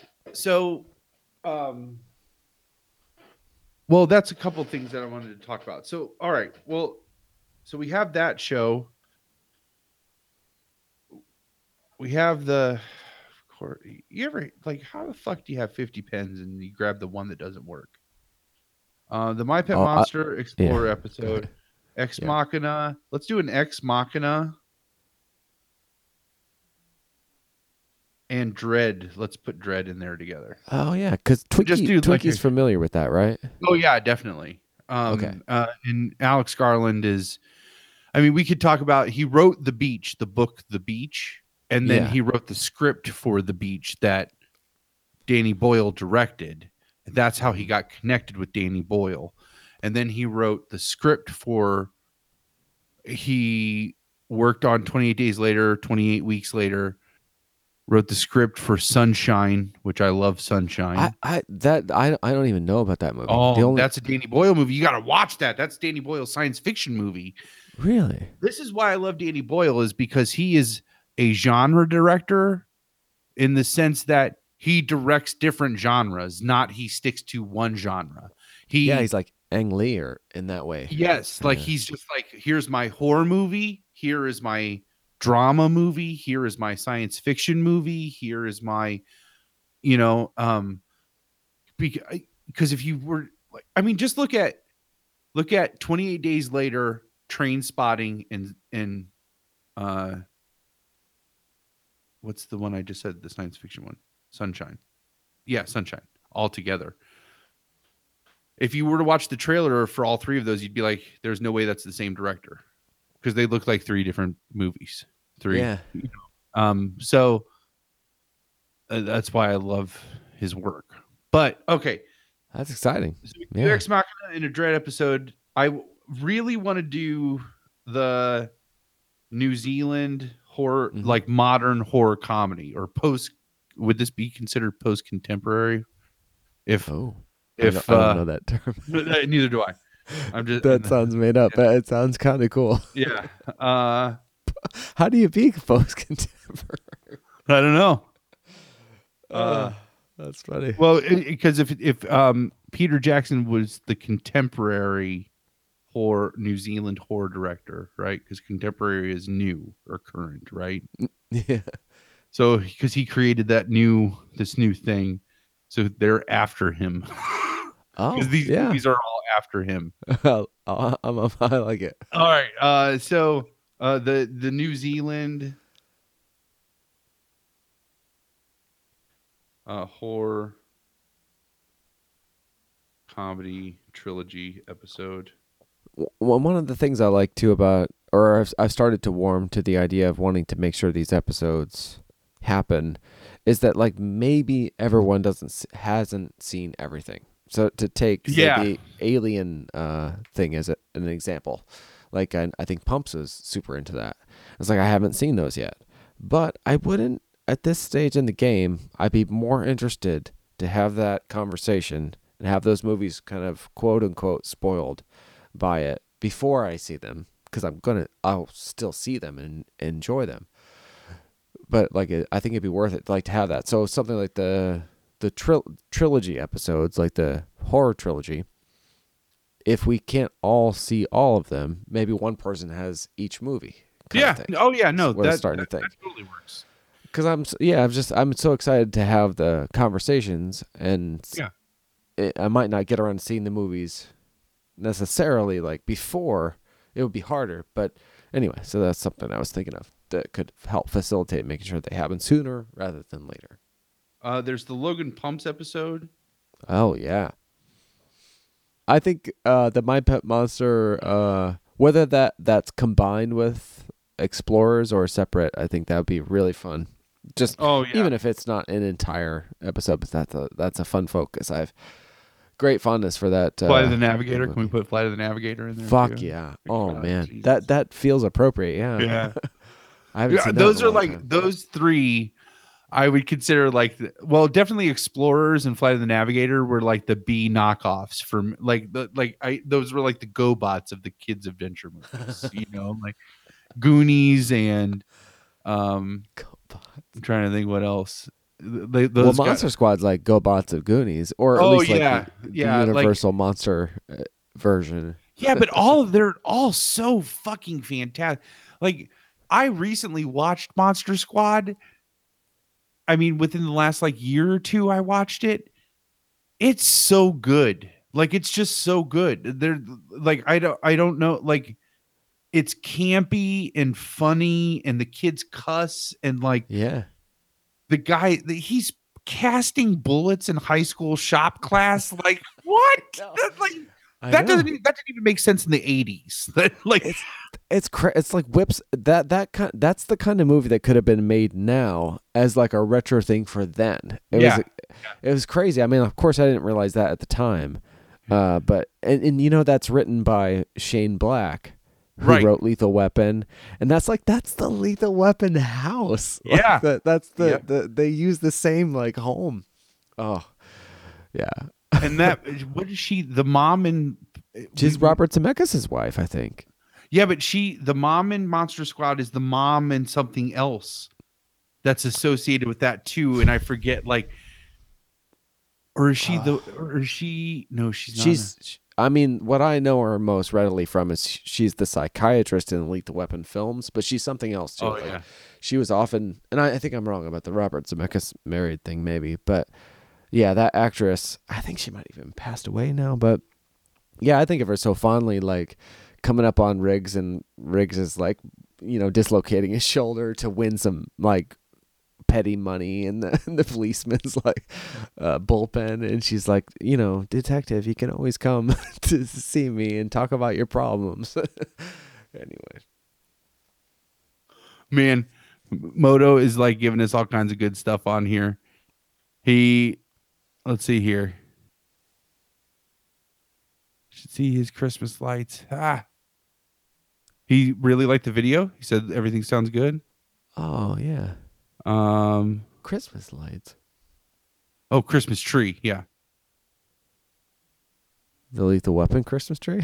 Oh he says he meant christmas tree. He's like uh it's pretty awesome unless you're trying to sleep because when they came for the um des moines trip double d crashed on the couch and the christmas tree was on all night so he couldn't sleep. That's nice. And he says he's probably going to need to jump in on the my pet monster show. Oh yes. That's crazy. Because he It's said so- late night supposed to Oh. be sleeping and i'm for and i'm forced my pet monster movie on on d meaning you what? Oh man. I'm excited about this in new york on a music tour yeah.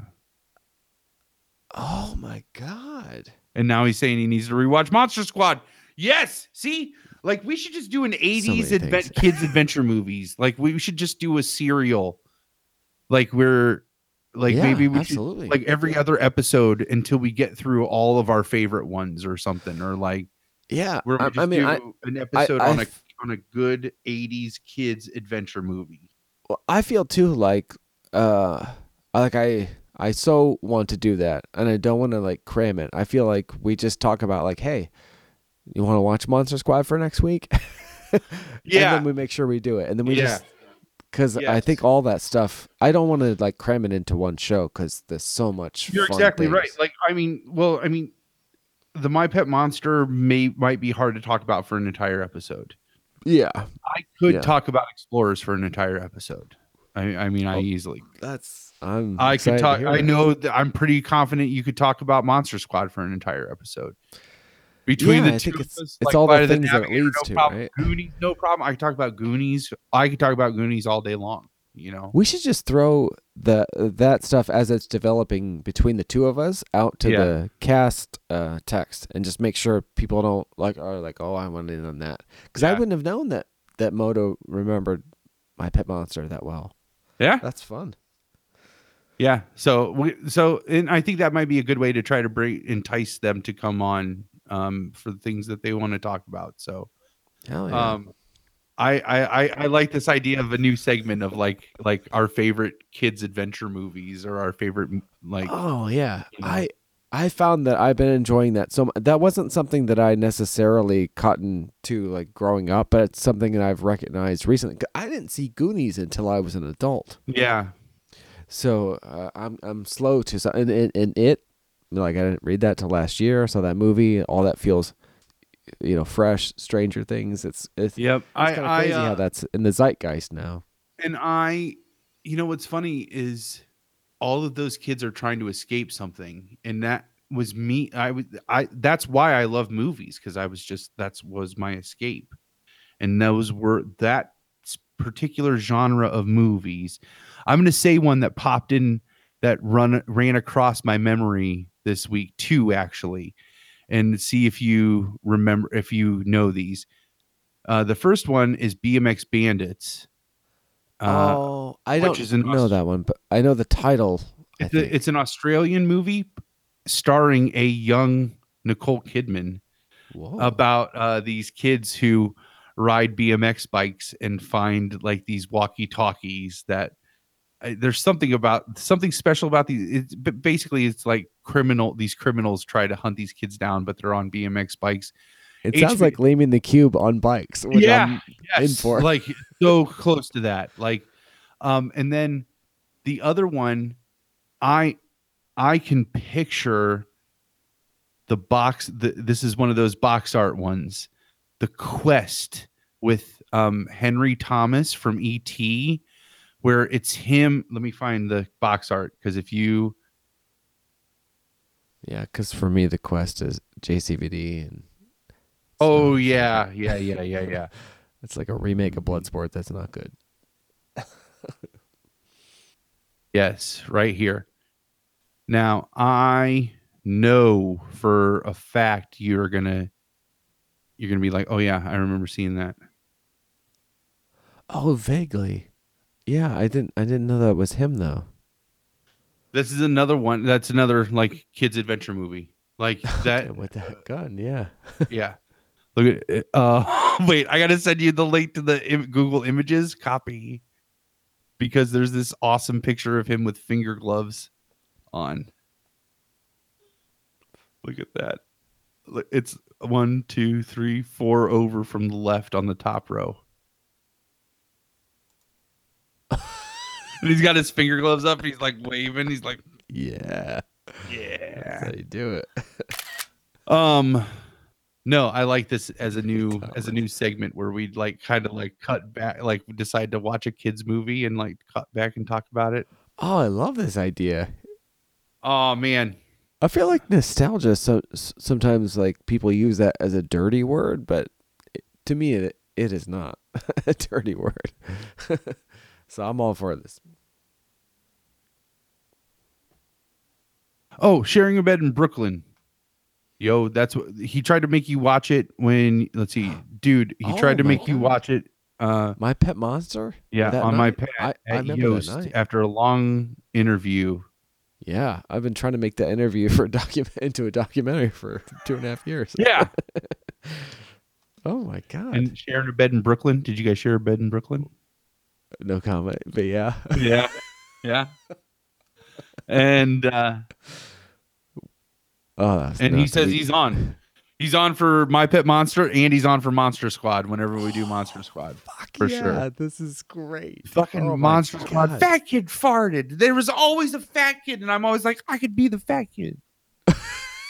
And I I wonder if that's why Pumps called. Remember last week or last uh last episode we learned that Pumps referred to the row as fat kid because he felt like there needed to be like these certain paradigms. I think from these movies. Yeah.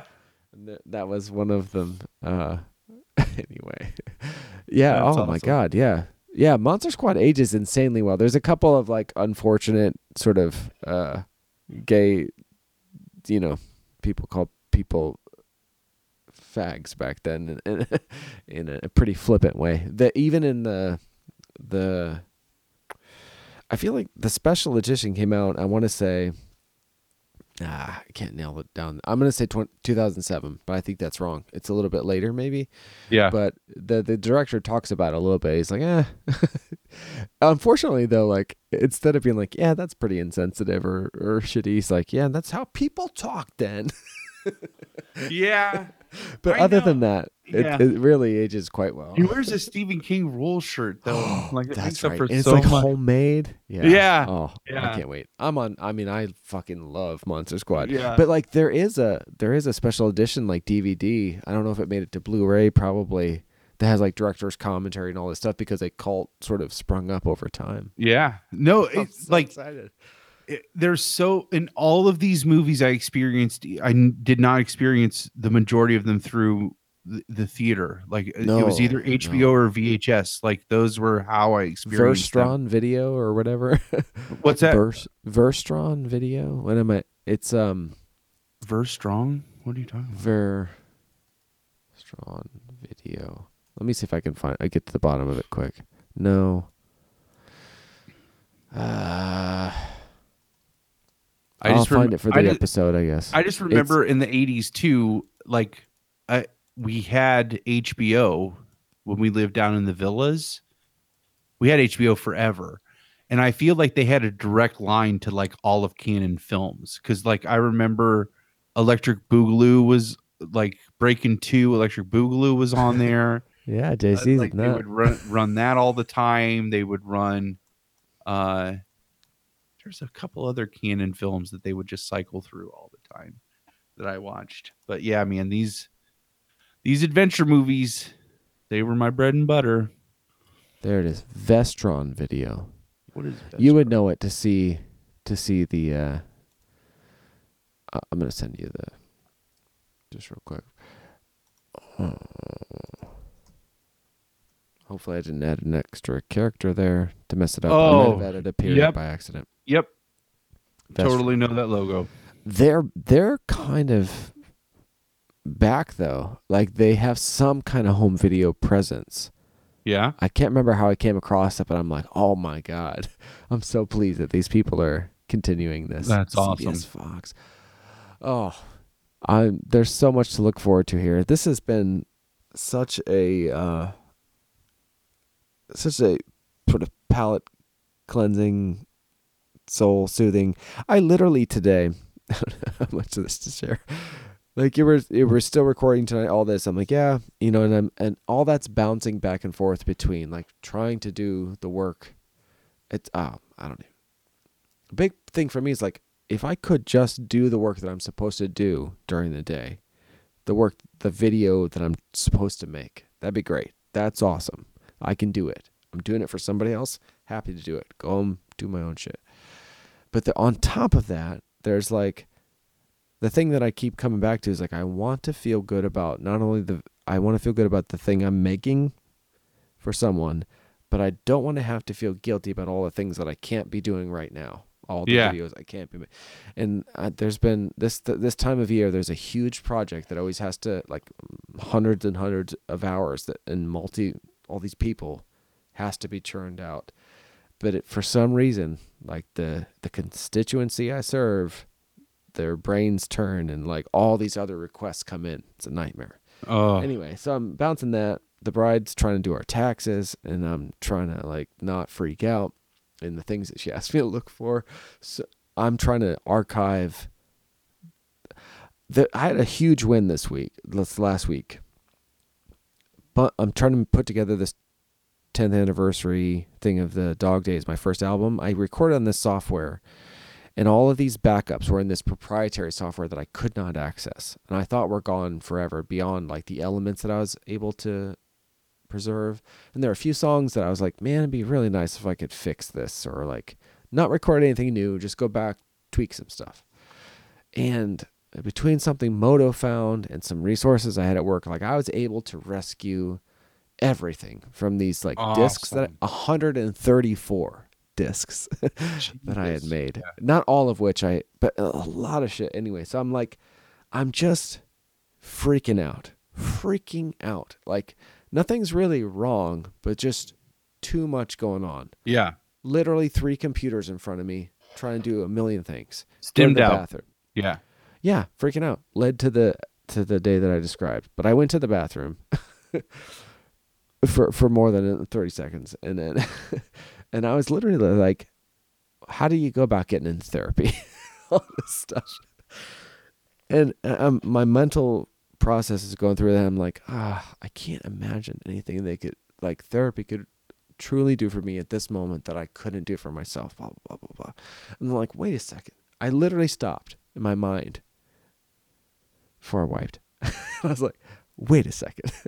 I got dude therapy tonight, man. Yep. And that was the beginning of like shifting my whole sort of mental processes to make me now go to sleep feeling so much better. So th- thank you for providing that. Oh, And buddy, I'm so glad much you more. feel better. I'm sorry you had a shitty day.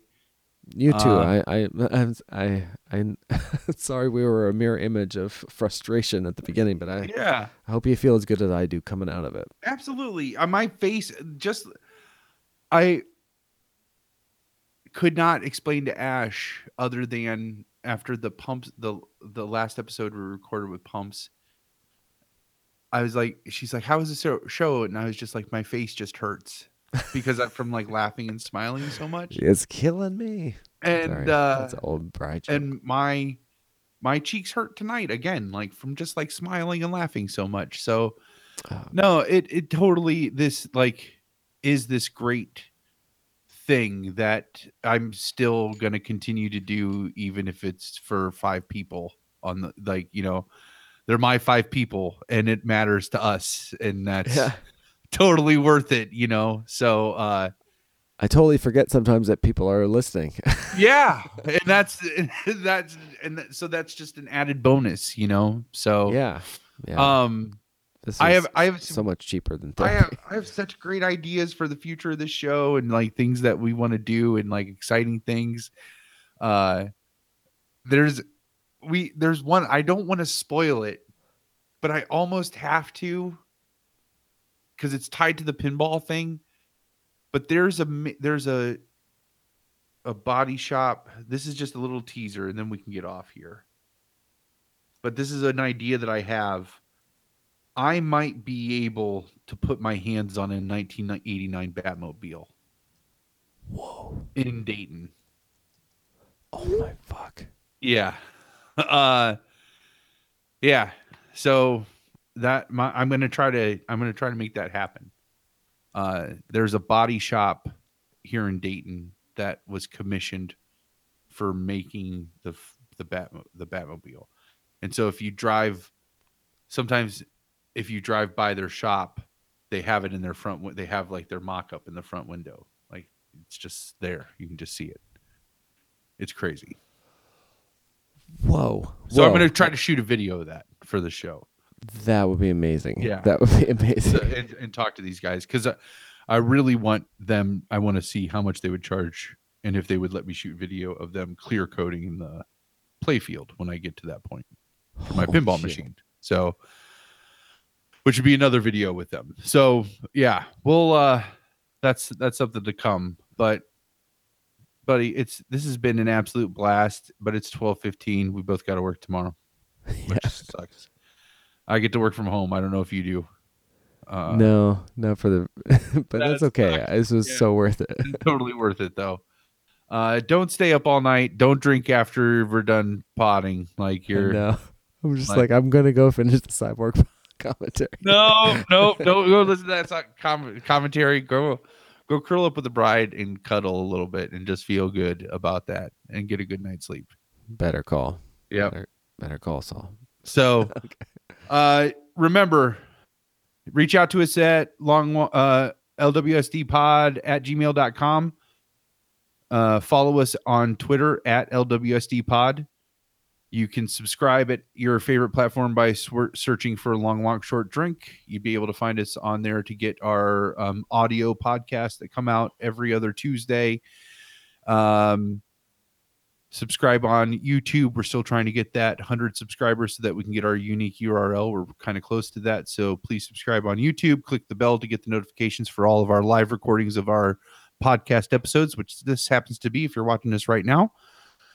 Um, head over to our sponsor, audibletrial.com slash LWSD.